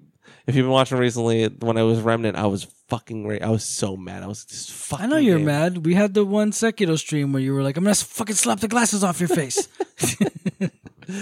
Not my proudest moment, but that's okay. It's all right. But I appreciate... We're still friends. You don't have to watch the whole time. No one really does. You know, it's more... I just stream because I'm always playing... When I stream, I prefer to stream games that aren't mainstream games because I want people who are on the fence like I usually am to watch someone play and be able to see, you know, like get an idea. And since I'm a nobody and, you know, it's like 10 people watching max, sometimes max like 30, you can get your question answered. If you chat me and you ask my opinion, I'll read it and answer, you know, like, because you can't do that with the big streamers. You can watch them play and make your own opinion. But if you want to they just look and see. No, they can't tell. The lag is all weird. I always keep my phone on with the chat open on a different account, and then I can just read it. And that way I don't have to have it on my screen because that's really annoying. It gets in the way. Yeah. But so I appreciate you watching. And it sucks for people watching on mobile. So Gen 10. It should be Gen 13, like the 90s comic. The name of this account is Gen 10 like Ben 10, which is a cool name. Yeah, wasn't that the kid with the watch? Yeah. But wait. Would he? He could turn into other aliens. Into monsters, or did they possess him and have their own personalities? No, he turned into them. So he had his own personalities. Mm-hmm. Oh, okay. It's actually a cool show. That's a cool name, Gen 10 like Ben 10. Yeah. So it says, "Hi nerds, first time, long time. Been listening since the porn days. Happy you guys are getting back to recording. My boyfriend and I love listening to this show. I hope Aaron's butt is doing better. Spoilers, it's not. Oh, no. Yeah, I'm going to a new doctor who's probably younger than me because I looked up a picture of him and I was like, sorry, well, bro. It's okay. I mean, it is what it is. Also, you should have Kelsey on again. Would Lulu be interested in being a guest? If you guys watch the streams, there's been 2 times where she's walked by fully nude. Who? Lulu? Kelsey. No. Really? But at my old house, and it was so bright, and she's so white, you couldn't see anything, but she's just like, she'd walk by and she'd come out, she's like, are you fucking streaming? And I'm like, yeah, dude. So your girl just walks around naked? Well, she would walk from the shower to the bedroom. And it was just, remember, it was one hallway. Yeah. You could barely see her, but... everyone's frantically clicking through the Twitch streams. And Lulu is a guest. You'll hear her squeaking a toy here. Yeah, and there. She threw a fucking tennis ball in my face once. Haven't heard anything about Keith Ledger recently. Any new additions? A ton, I'm sure. He's constantly got... That is a throwback. Yeah, it is. He's constantly got shit going on that he's collecting and stuff. Recently, I'll give you this. Keith Ledger was putting roughly 30 boxes in my attic. I'm letting him use it for storage. So it's all his like boxes for all his consoles, like things that he has, like he's keeping the boxes for. There's a lot of that. He like bagged toys. Them so they're not going to get word. Yeah. Okay, good. You know Keith. Yeah. Any new tips for your tits? This week? No. But I'll start. That's a Keith thing too. Is I'll start thinking some. And where the hell is Jester? He's here right now. It says, is he in hell? Should we do a blood ritual to bring him back? Definitely loved the off-week episodes. So many fun stories. Okay, I think we squeezed in as many jokes as we could think of. Just wanted to write in for once. I'll leave you with a question. If my boyfriend dies, can I hire Finn to pose him like a figure for the funeral? Who is this person? I don't know. She's awesome. But for real this time, what living movie director would you kill to bring back a dead one? Tim Burton to bring back... Wait, so Kubrick. swap a living director for a deceased one? Mm-hmm. Because of the what was that movie? Skellington? All of them. The only good movie he's ever made is Beetlejuice. Batman. You didn't like Batman? 89 Batman's okay. Dog, 89 Batman's... Batman Returns I prefer because Michelle Pfeiffer was my sexual awakening. Yeah, but still, like, both of those movies are great. They're not.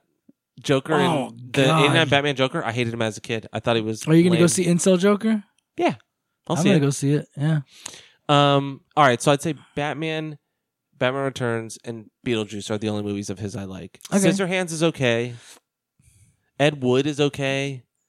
Like, when he makes movies... It's all Johnny Depp. Well, when he makes original movies, they're okay. Like, they can be okay to great. But if he does licensed... When he makes something that's licensed... He can eat my shit. He tries to put his laminate over it. All right, I'd actually say Burton at least has some sort of style. I'll say Michael Bay for either Hitchcock or Kubrick. But then we don't get Sam Witwicky. Yeah, fuck that. I mean, I like for Transformers. Shia LaBeouf though drove him insane. Yeah, I would say Michael Bay for Kubrick because.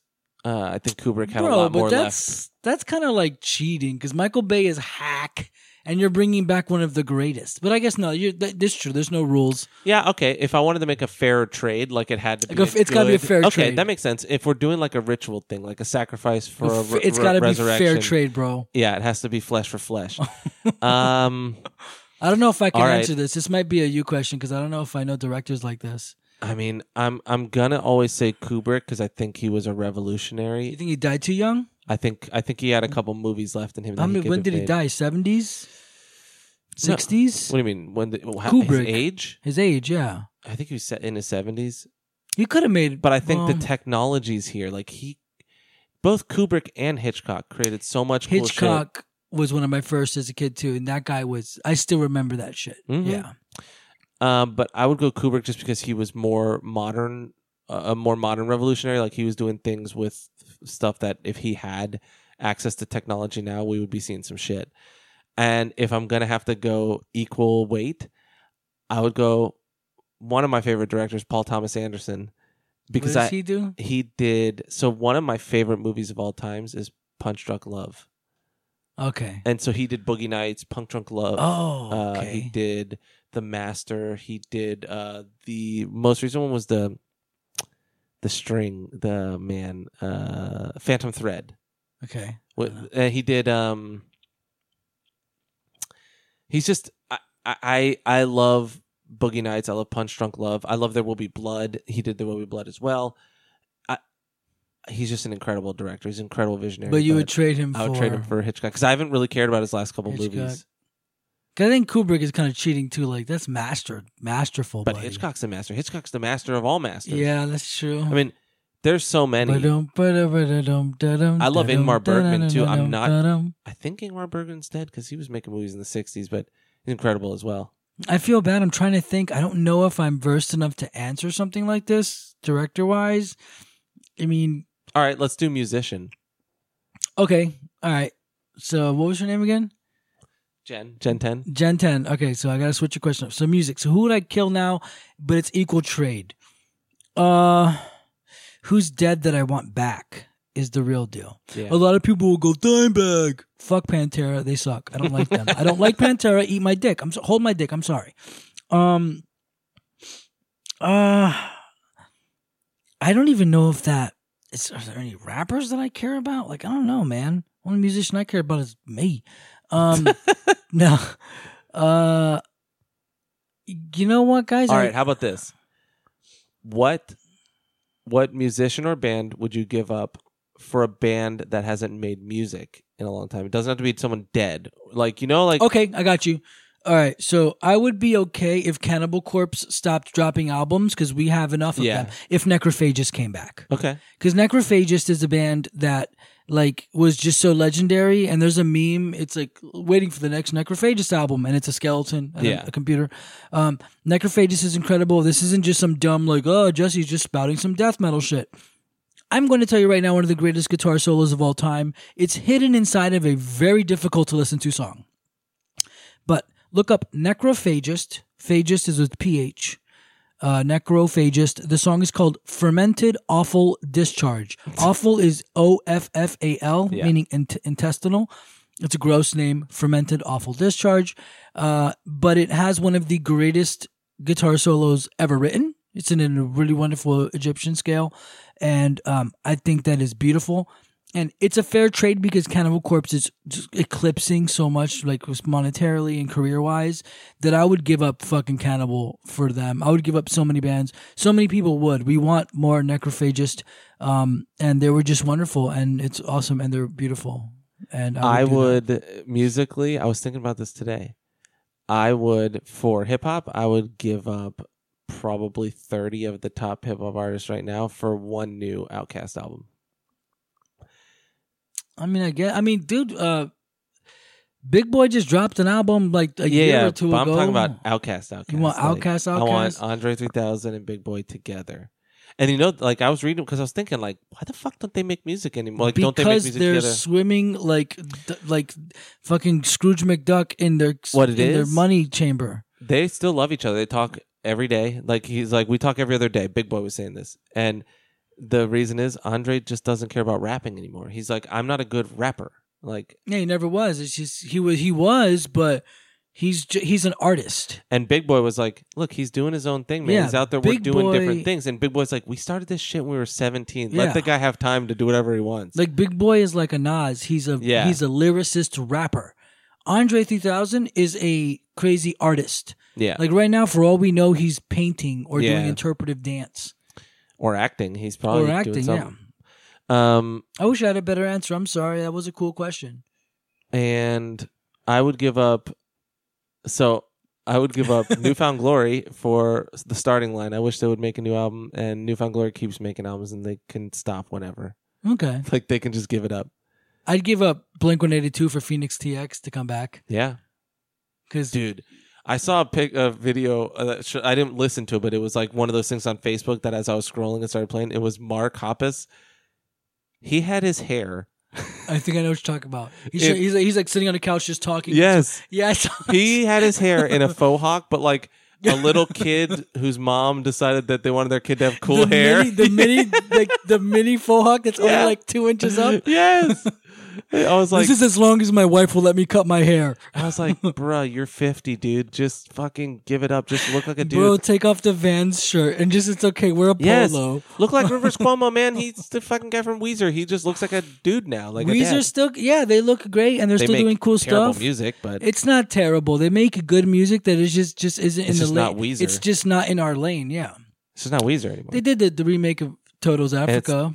It's terrible. They were like, hey, we'll remake it exactly the same song. Like they didn't go like, we'll put our Weezer spin on it. They're like, we'll just make Africa. They just one-to-one played it. They played that at my job, and I've realized that's a really well-written song. It really, as much as we make fun of it, Africa by Toto is a very, very well structured and written song. Yeah, it's catchy. And that was Nerds, where we break down our childhood trauma for your entertainment. Gen 10. Feel free to write in whenever you want, because that was a funny ass. Yeah, that was dope, dude. She squeezed in a bunch of jokes. That was great, man. It's almost like we got our own language. That was awesome. Yeah, we got all the inside jokes, all the porn jokes. So porn we'll be nerds. Back. Yeah, we'll be back. We're gonna do our best to, you know, it's if I even need to, I'll Skype in. It's just like. It's tough? It's not tough. It's just I really feel like it's like I need to be here with you, man. Yeah. You know, I like to be here with you. I think that we don't have the lag on the recording, and also I feed off of you and stuff. Yeah. And I like to look at your sexy legs and your basketball shorts. Well, Keith's been traveling too, so it's been tough, man. It's been busy time, but and then my computer died this week just randomly. Yeah, that was scary. Yesterday you're like, my computer's dead, and I was like, no. I hit the switch on my power supply, my surge protector, which now I have one that the switch is on the back, so you can't hit it. And it's a better surge protector, but turned it back on, my fucking PSU died, my power supply. Oof. And I mean, it makes sense, but it made no noise. There was no smell. Like, it didn't do anything. It just wouldn't turn on. So Keith, thank God, came by and put it in yesterday. I bought a new one. On lunch, I brought it, and then he was he had to leave for Texas, so he had to get some stuff done. So he took he got off work at 4 or something. So he stopped back by and just tossed it in for me, and it worked. Oh man, that's really cool that he did that. Yeah, so Keith saved our episode. Well, he saved nerds this week, nerd porn, because I wouldn't have been able to record. We would have had to use your laptop, or I would have to have used Kelsey's or something. And there's a lot of weird viruses on there because of Porn nerds. Yeah. Our other podcast. But we love you guys. We'll be, we're not going anywhere. Just sometimes it gets tough because we're all old. So we love you, and we'll fucking see you next time. Take care of yourselves, guys. Later. Do a blood ritual.